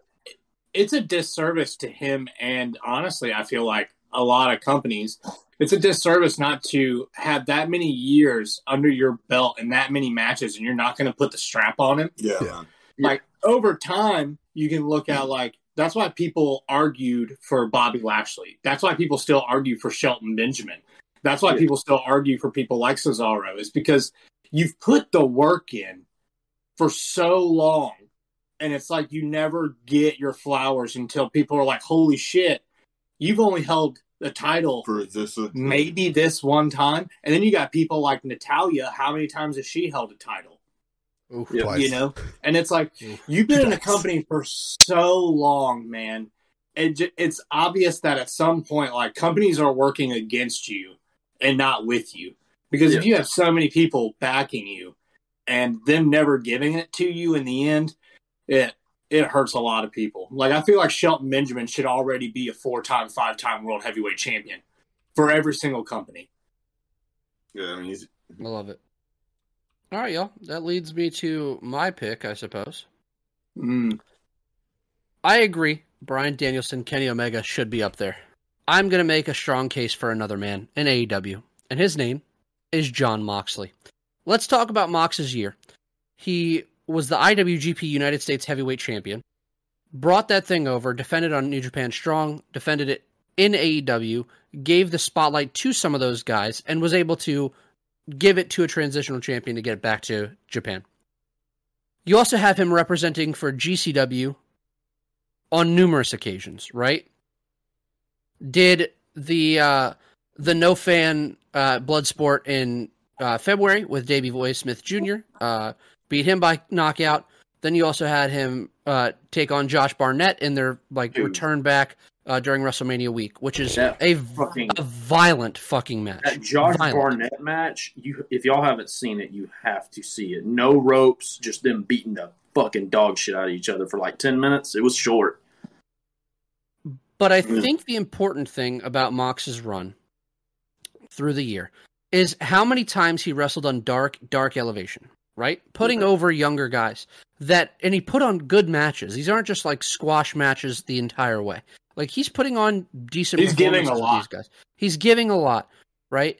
And he went out and, I mean, put on for Eddie Kingston, right? This is a guy that was just your champion at the end of twenty twenty, right? Just he was the A E W World Champion. Is now paired up wrestling in matches with Eddie Kingston, putting on classics, right? Five-star matches, potentially. You have him defending other companies' belts, wearing other companies' hoodies, to to bring more attention to other people and other company. For me, it's an easy, easy pick for Jon Moxley. He's a crazy human being, and he just deserves everything, man. He had one of the best death matches in the, in, like of the year with Nick Gage, at, you know, in October. Um, he went on, he, you know, wrestled, uh, again, we talked about Minoru Suzuki's run. Suzuki and Lance Archer had matches against Kingston and Moxley multiple times. Um, this is awesome. A guy who... I mean, it's all going to be a what if, right? But what if we did get Mox Danielson, which is where they were heading, or yeah. All Out? Like, what if we got that? Like, would he be in that conversation at that point? And, uh, man, I just have a lot of love for Mox because he put a lot of people over, made everybody look great, and just whooped ass everywhere he went. Um, so, strong case for Jon Moxley uh, being my wrestler of the year. Yeah. Uh, get well soon, John. Straight up. Mm-hmm. And with that, we have reached the penultimate award to give away. Are you lighting a fucking candle? Me? Yeah. Oh, no, I already have one lit, but I'm just on my computer. I just, Sorry. I just saw, like, the glow off of his arm. Like, he's got lotion on his legs. He's got a candle Dude. lit. Got the French have, toast candle burning. We have reached our, our match of the year. And I'm going to start with Mister Casey El Gordo Gringo. What did you pick as your match of twenty twenty-one? I'm going to start with my honorable mention. I don't feel like it should have been a sleeper match because it has it has every right to be up there in, in match quality. Uh, Ospreay versus uh, Shingo is my honorable mention. I thought it was great. Um, I picked Danielson versus Omega. And it's one of those ones where it's like, does it seem kind of obvious? Does it not seem kind of obvious? I understand we have some love and hate for people that are involved in that match. I guess like the way I always break these down, because it's always, I have a really hard time giving matches like five stars and above. Uh, but like the commentating was perfect on it. The match was fucking perfect. The crowd lost their motherfucking minds from before the bell even rang. Like these guys, it was just like collectively, it's just one of the best fucking matches I've seen this year. And I'm like, oh, I'm just like bummed that Omega's hurt, so we can't get a rematch of it yet. It was only thirty minutes. It was on fucking television. Like we just like, it's like everything collectively. I'm just like, fuck it. Like this should have been, yes. It it it was great. It can continue to be great. It's it's my match of the year. I love it. I love it. Pat. My match of the year, honorable mention. Um, first, um, my honorable mention is going to be. Ah, damn, I don't know, man. Eva See, Marie I've versus been... Doudrop. I've been not. I've been interchanging these two choices all day of what's going to be my pick and my honorable mention. So I'm going to cheat, and I'm just going to have both. uh, my honorable mention, yeah, I'm just doing. My honorable mention is uh, Adam Page and Bryan Danielson from what, last week. Uh, Dynamite. Dynamite. Yeah, a couple weeks. That's ago. Uh, that's my honorable mention for match of the year. My match of the year is the fucking cage match, the Young Bucks and the Lucha Bros. That is my what match a crazy of the year. Match to see. I uh, I've watched it three, four times now. I've watched it back yeah. a few times, and um, each time it's just like it's a, it's an amazing match, dude. Um, I I even tried to the last time we watched it not like it. Like I tried to like nitpick the fuck out of it, and I just couldn't. I just That's I love great. that match. I could watch it any day. It's probably one of the favorite matches I've watched in a long time. So yeah, that's my match yeah. of the year. There's a and near fall in that match. Yeah. There's a near fall in that match where uh, they're pinning Pentagon, like the Bucks are pinning Pentagon, and Phoenix just got fucked up, but he still dives in to make the yep. save. And I'll man, tell you what, man. Like, at that moment, I don't think there was a single ass in a seat in the Now Arena, man. Everybody was standing up like, holy fuck, this is all... It was such a cool moment, man. Such a cool moment. Uh, Cortland, go ahead, bud. My honorable mention is the all-out steel cage match between the Lucha Brothers and Young Bucks. It's phenomenal. It's uh, probably up there with one of my favorite, if not the best, steel cage match ever done, um, especially for a tag team. Jesus. And that long, uh, given that time slot, that spot, dude, just it's hard to top it. And it was already a hard card for them to try to top, yeah. right? And they fucking pulled out all the stops and, and innovated spots that we never knew were possible. Um, I mean, fucking Matt Jackson put thumbtacks on the bottom of fucking Dior's. Dior won. So, like, you know, yeah. like, it's just, it's unbelievable. Good stuff. Um, my number one, Mike mentioned this match earlier. This is the match that holds up dear to me for some weird reason. I don't know why it's so special to me. Uh, I've talked about it several times in the last few weeks to Pat, and I've teared up talking about how great this match is. And it's Thunder Rosa versus Britt Baker in the Lights Out match. Yes. Um, I can't okay. stress enough the storytelling between these two. Um, and we're going to get, just like we have Stone Cold, the bloody face with Bret Hart at WrestleMania, just like we have that photo, we have that photo of Britt Baker. Yeah. Um, it was the background of my phone for months. Uh, I can't say enough great things about this match. If you haven't seen this match, mm, you are missing out. You have to go see it. Um, this match, I feel like, really put A E W's women's wrestling on the map. And that's why I give a huge prop to Thunder Rosa for making it possible. Um, I hate that Thunder Rosa said that she feels like she was disrespected after this match. Like she didn't get what she deserved, like the respect she deserved. Um, and that's completely fair. And uh, I try my best to give her credit where it's due. Um, but for me, the the M V P uh, for honestly this whole year, and that's why it was hard to do male and female wrestler of the year, because if it would have just been wrestler of the year, it would have been Britt Baker. Um, it's plain and simple, man. She knows where the camera is at all times. She works it so well. Every match is the perfect placement. She knows where she's at. And I feel like she's just making stars all around. And, I mean, you see it in the Tay Conti match. Um, like I said, Thunder Rosa match. The the day that her and Chris Statlander go thirty minutes will be will be the night that we're all talking about Chris Statlander potentially being one of the best. And it's only going to be because Britt Baker was one of those people Ooh. that got her to there. That's and awesome. That's not saying anything bad about Chris Statlander. Um, I just think that Britt Baker legitimately makes the best look their best. Period. Hey. Okay. I like it. Hey. I like it. A little diversity. Ethan, I'm going to save you for last, sir. Okay. Um, I've I've debated this internally for a little bit, right? Um, but man, I after watching it, uh, dude, Shingo versus Will Ospreay, bro, bro, there yeah. wasn't. Uh, listen, bro, bro, I want to give a couple shout outs, right? One, Danielson Omega was fucking awesome. Two, the steel cage match, fucking great. I already discussed the Thunder Rosa match and Britt Baker match. All three of those matches, I went five stars on. That's important yep. to know. I also want to shout out, because I went back and watched the hour-long draw between Hangman Page and Bryan Danielson. And I was critical about it when we did the uh, we did a pod about it. Yeah. I was very critical of it.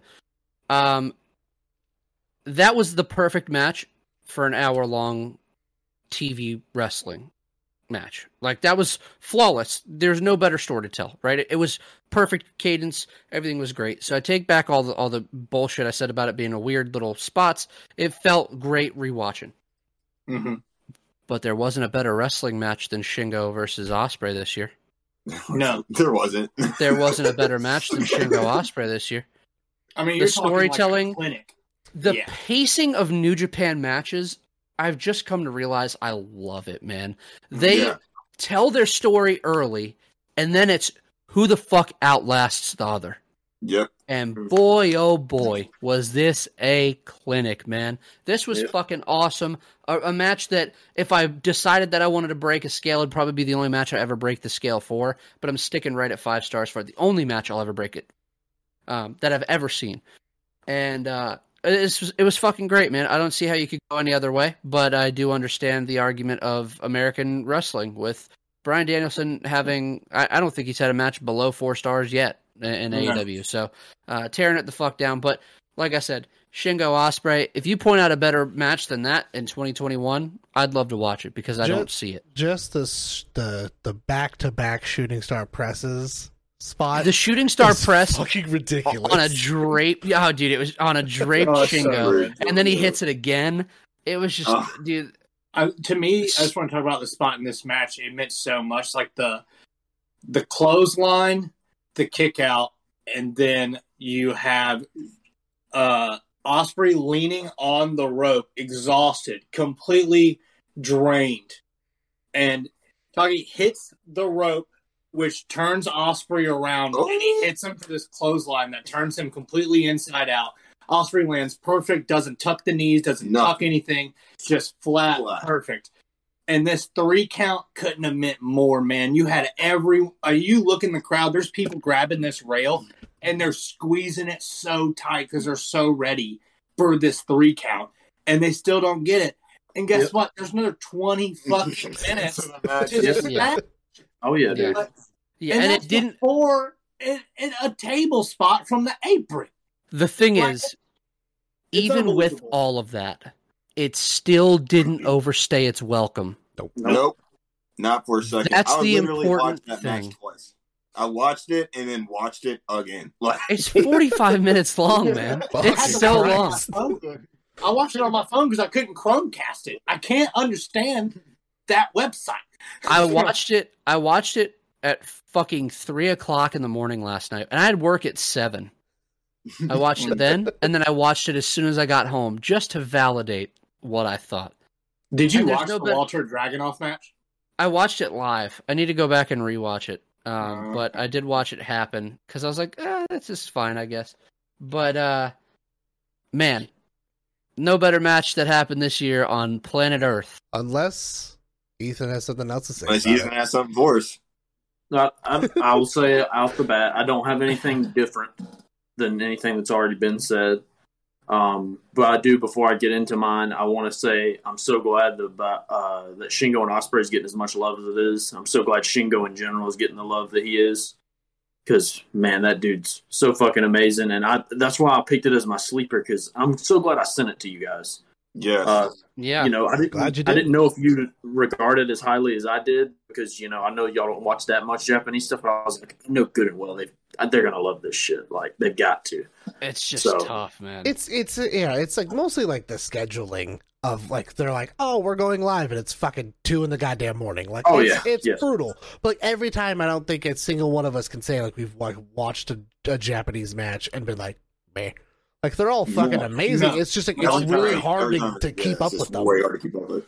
Definitely. Yeah, because, um, I mean, they do fucking so many events just, like, back to back to back to back yes. to back. And it's like, I got to stay up for four days or three days to watch Wrestle Kingdom yeah, from like, three Wrestle... in the morning until nine a.m. Well, it's like you have Wrestle right. Kingdom that's, like, fucking two or three days long, and then it's, like, it's they have, like, they, it's, like, three days long, and then they have, like, the tour of fucking Wrestle Kingdom that goes, like, to all the different oh, yeah. islands. So it's, like, it's, like, yeah. three and a half weeks of Wrestle Kingdom. You're like, I don't oh, yeah. know what happened anymore. yeah. Ethan, Ethan, before you dive in, I just want to touch on what Kevin Kelly said after the three the three count in that match. He said, "We're prisoners of the moment. I've called Omega and Okada. I've called Tanahashi and Okada. I've called Jane Ibushi, but this is the best wrestling match I've ever called." Holy shit. Fucking A. That's awesome. It's just wild it's to great. me because the comparisons it's getting, but it doesn't get that praise. You hear Okada and Omega, but you don't nearly hear as many people talking about this Ospreay Shingo. But, you know, once again, the scheduling makes it weird. But, I mean, I would put it right up there with Okada and Omega. And I went five on yeah, both. Absolutely. But just insane. But um, Alex just said, I just realized something. Ethan struggled so hard to say La Resistance, but could pronounce all the Japan shit with precision. What can I say? I'm a mark. Um, so my Fuck. pick for match of the year is Bryan Danielson versus Kenny Omega from the Arthur Ashe Stadium. Um, okay. My reasoning behind it, and it's really tough for me now though, because Mike Mike laying out how good Shingo and Ospreay was, and us talking about it, makes me want to pick that because I was so close to picking it, but it's hard for me sometimes to disconnect, like to fully connect with some Japanese wrestling in the way that I do American wrestling. Just the language barrier, the cultural difference, you know what I mean? It's hard sometimes to get as fully invested. And I love Japanese wrestling. Um, but I'm going to stick with what I picked. Um, and I want, I knew several people might pick this, so I tried to bring in a different perspective to what it meant to me and what I feel like it meant as a match. So for me, this match, you know, Page and Omega was the culmination of what A E W has been. This Omega Danielson match to me is the culmination of what wrestling has been in the last ten years, where it came from and where it's at now. And the reason I say that is, to me, when I watch this match, and mainly when I watch that opening clip, when that bell rings and that crowd's going nuts and Kenny's got that look on his face, and Danielson smirks, like it just sends goosebumps up me every time, because to me that tells so much of a story. Um, and to me, watching it back, all I can think of is, you know, back in around two thousand nine, two thousand ten, Danielson was wrapping up his tenure on the Indies, and he went into deep water. He went into W W E. Kenny Omega, around two thousand nine ten, moved to Japan. A whole nother deep water to dive in. And now here, eleven years later, both men went in that deep water on total different sides of the world. And they changed wrestling mm. in both sides of the world. Kenny went to Japan. He learned Japanese. He lived in Japan. He fucking got New Japan and Hot Topic in America. You know what I mean? He got, yeah. you know, a fucking billionaire to want to fucking start a company to rival Vince. Like, and then fucking Danielson. He turned W W E inside out. He fucking made them put him in the main. Not even him making them. Like, he was so fucking good that the fans made them put him in the main event with Batista and Triple H. Two people that you never would have seen. Fucking Bryan Danielson or Daniel Bryan yesing and acting goofy, being in the caliber of. These two dudes fucking, you see them fucking in two thousand nine. You know, I know Danielson had already made a run for himself, but still, you know what I mean? The casual wrestling fan, that's not what, you, in two thousand nine, your average wrestler wasn't guys like them. You know what I mean? And so, sorry, y'all got me distracted. I knew you were looking at something in the chat. Fucking but anyway, Christ. So my thing Alex is going nuts. For, for these guys oh, to do God, what they're what does she do? That's fine. Okay. For these two guys to do what they're doing, or do what they did, jump into that deep water, come out as superstars, and now they meet here in A E W, something that wouldn't have existed if it weren't for Daniel Bryan going to W W E and showing people, hey, and I see C M Punk's attributed to it too, but in this case, we're focusing on Bryan, showing people that, hey, there's these guys out here that aren't big, they aren't flashy, but they can fucking go. And that that that's a short, you know, description of what I feel like Bryan Danielson proves to the W W E universe or whatever. And then you have Kenny, a guy who goes to Japan and is, and is very weird and quirky and loves video games and likes to wrestle dolls. The next thing you know, this dude's fucking having some of the best matches of all time. And now you're here, and to me, a universe that these two guys created by fucking changing and wrestling. Literally. Because, you know, not all to right. go off on a whole nother... Huh? No, um, keep going, man. Not, not to go off on a whole nother tangent, but to me, there's a number of people who changed wrestling in the past fifteen years, and these two are one of them. You know, I would say Kenny Omega, Bryan Danielson, C M Punk, and the Young Bucks really fucking changed wrestling. And to me, this is the culmination of everything that's fucking happened. You know what I mean? Of Punk leaving wrestling and Punk coming back, you know what I mean? Just all this stuff is now here. And these yep. two guys are here. And when that bell rings and that crowd goes nuts, whether, you know, I don't want to speak for ten thousand, twenty thousand people, but, you know, whether those people knew or not, I felt like the reason they're so hyped is because they're like, damn, dude, this is where we're at now. These two guys, you know what I mean? That they've, they're now back here and they're fucking superstars. Like, you know, it's just, to me, that's what made it so special, whether we all realize it or not, is like, damn, these guys changed fucking professional wrestling, and now they're here in an environment their hard work created, twenty thousand in a fucking arena in a company in America that's not W W E in twenty twenty-one. Who would have ever fucking thought? Like, that's why this match to me is so monumental, because, you know, Shingo and Ospreay, the work's fucking phenomenal, the story's great, but to me, Danielson, Omega, Arthur Ashe will live forever. As and you know, we may not realize it now, but I feel like in twenty years, people are going to look back and be like, "Holy shit, man, that was like one of those moments where these guys, you know, we really realized what we had on our hands and what has happened in the past decade of wrestling." So, I that's love my it. Pick. All right, I love it, yeah, beautiful. Fellas. We have been live for for three hours, almost on the dot. Is there anything any of you four would like to add before I get us the fuck on out of here? Um, I just want to thank everyone for being here. Case touched on it earlier. Um, starting this, uh, trying to start this for years now, and finally being able to make everyone's time kind of fit, and um, me finally convincing Pat to do this with me, so I didn't venture into this alone. Um, It just means the world that not only did this year bring me my beautiful daughter, but it brought me closer together with one of my oldest friends in the world, which is Mike. Um, it's made my connection with Ethan and Casey even stronger.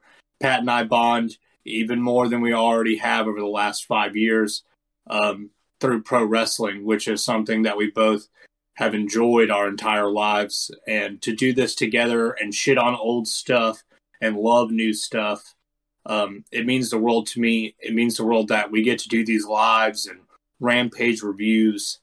Um, I can't imagine a better group of people to do this with. And I'm glad that twenty twenty-two, there's going to be a new face of this podcast. There's going to be a lot of great things that are coming, and I can't wait to release all this. And, you know, just What's I'm really excited for this next year. Calendar year's ass. I love it. I love it. I'm going to delete all the I love all you guys, episodes. man. I love, I love you guys. guys. Uh, I Casey, love you. Here, here's love the hoping that we get we get weekly uploads uh, in case he doesn't decide to, to delete shit. Going into um, business for myself, pal. It's the truth, bud. Booker man over there. Um, all right, guys, let's get the fuck on out of here. It's been three mm. hours. Um, I have been in this fucking ski mask, and I am sweating like yeah, a bitch. Commend you for that. You know, you're not the only no, one. Who wore a ski got, mask for three hours. Hasn't hit no licks. I got my fucking uh, Pfizer booster shot before this, and I'm sweating my Jesus ass off. Christ. I'm probably about to come down. So probably about to come. um, all right, guys. Uh, if you're still here, thanks for listening to another podcast. Firstly, we appreciate you guys sticking in here for three hours, sticking with us live. We hope you guys were entertained. I hope you guys enjoyed. Um, if you guys have questions or if you wanted to argue your point on one of our words, um, feel free to hit us up on Twitter at Up and Over Pod. That's where you'll find all five of our social medias as well. Mm-hmm. Um, on Twitter and on Instagram and TikTok at Up and Over Pod. Um, for Pat, for Cortland, for Ethan, and Bam Bam Bigelow himself. I'm Mike. We hope you guys enjoyed your stay, and we'll see you guys again next yeah! week. Yeah! Yeah!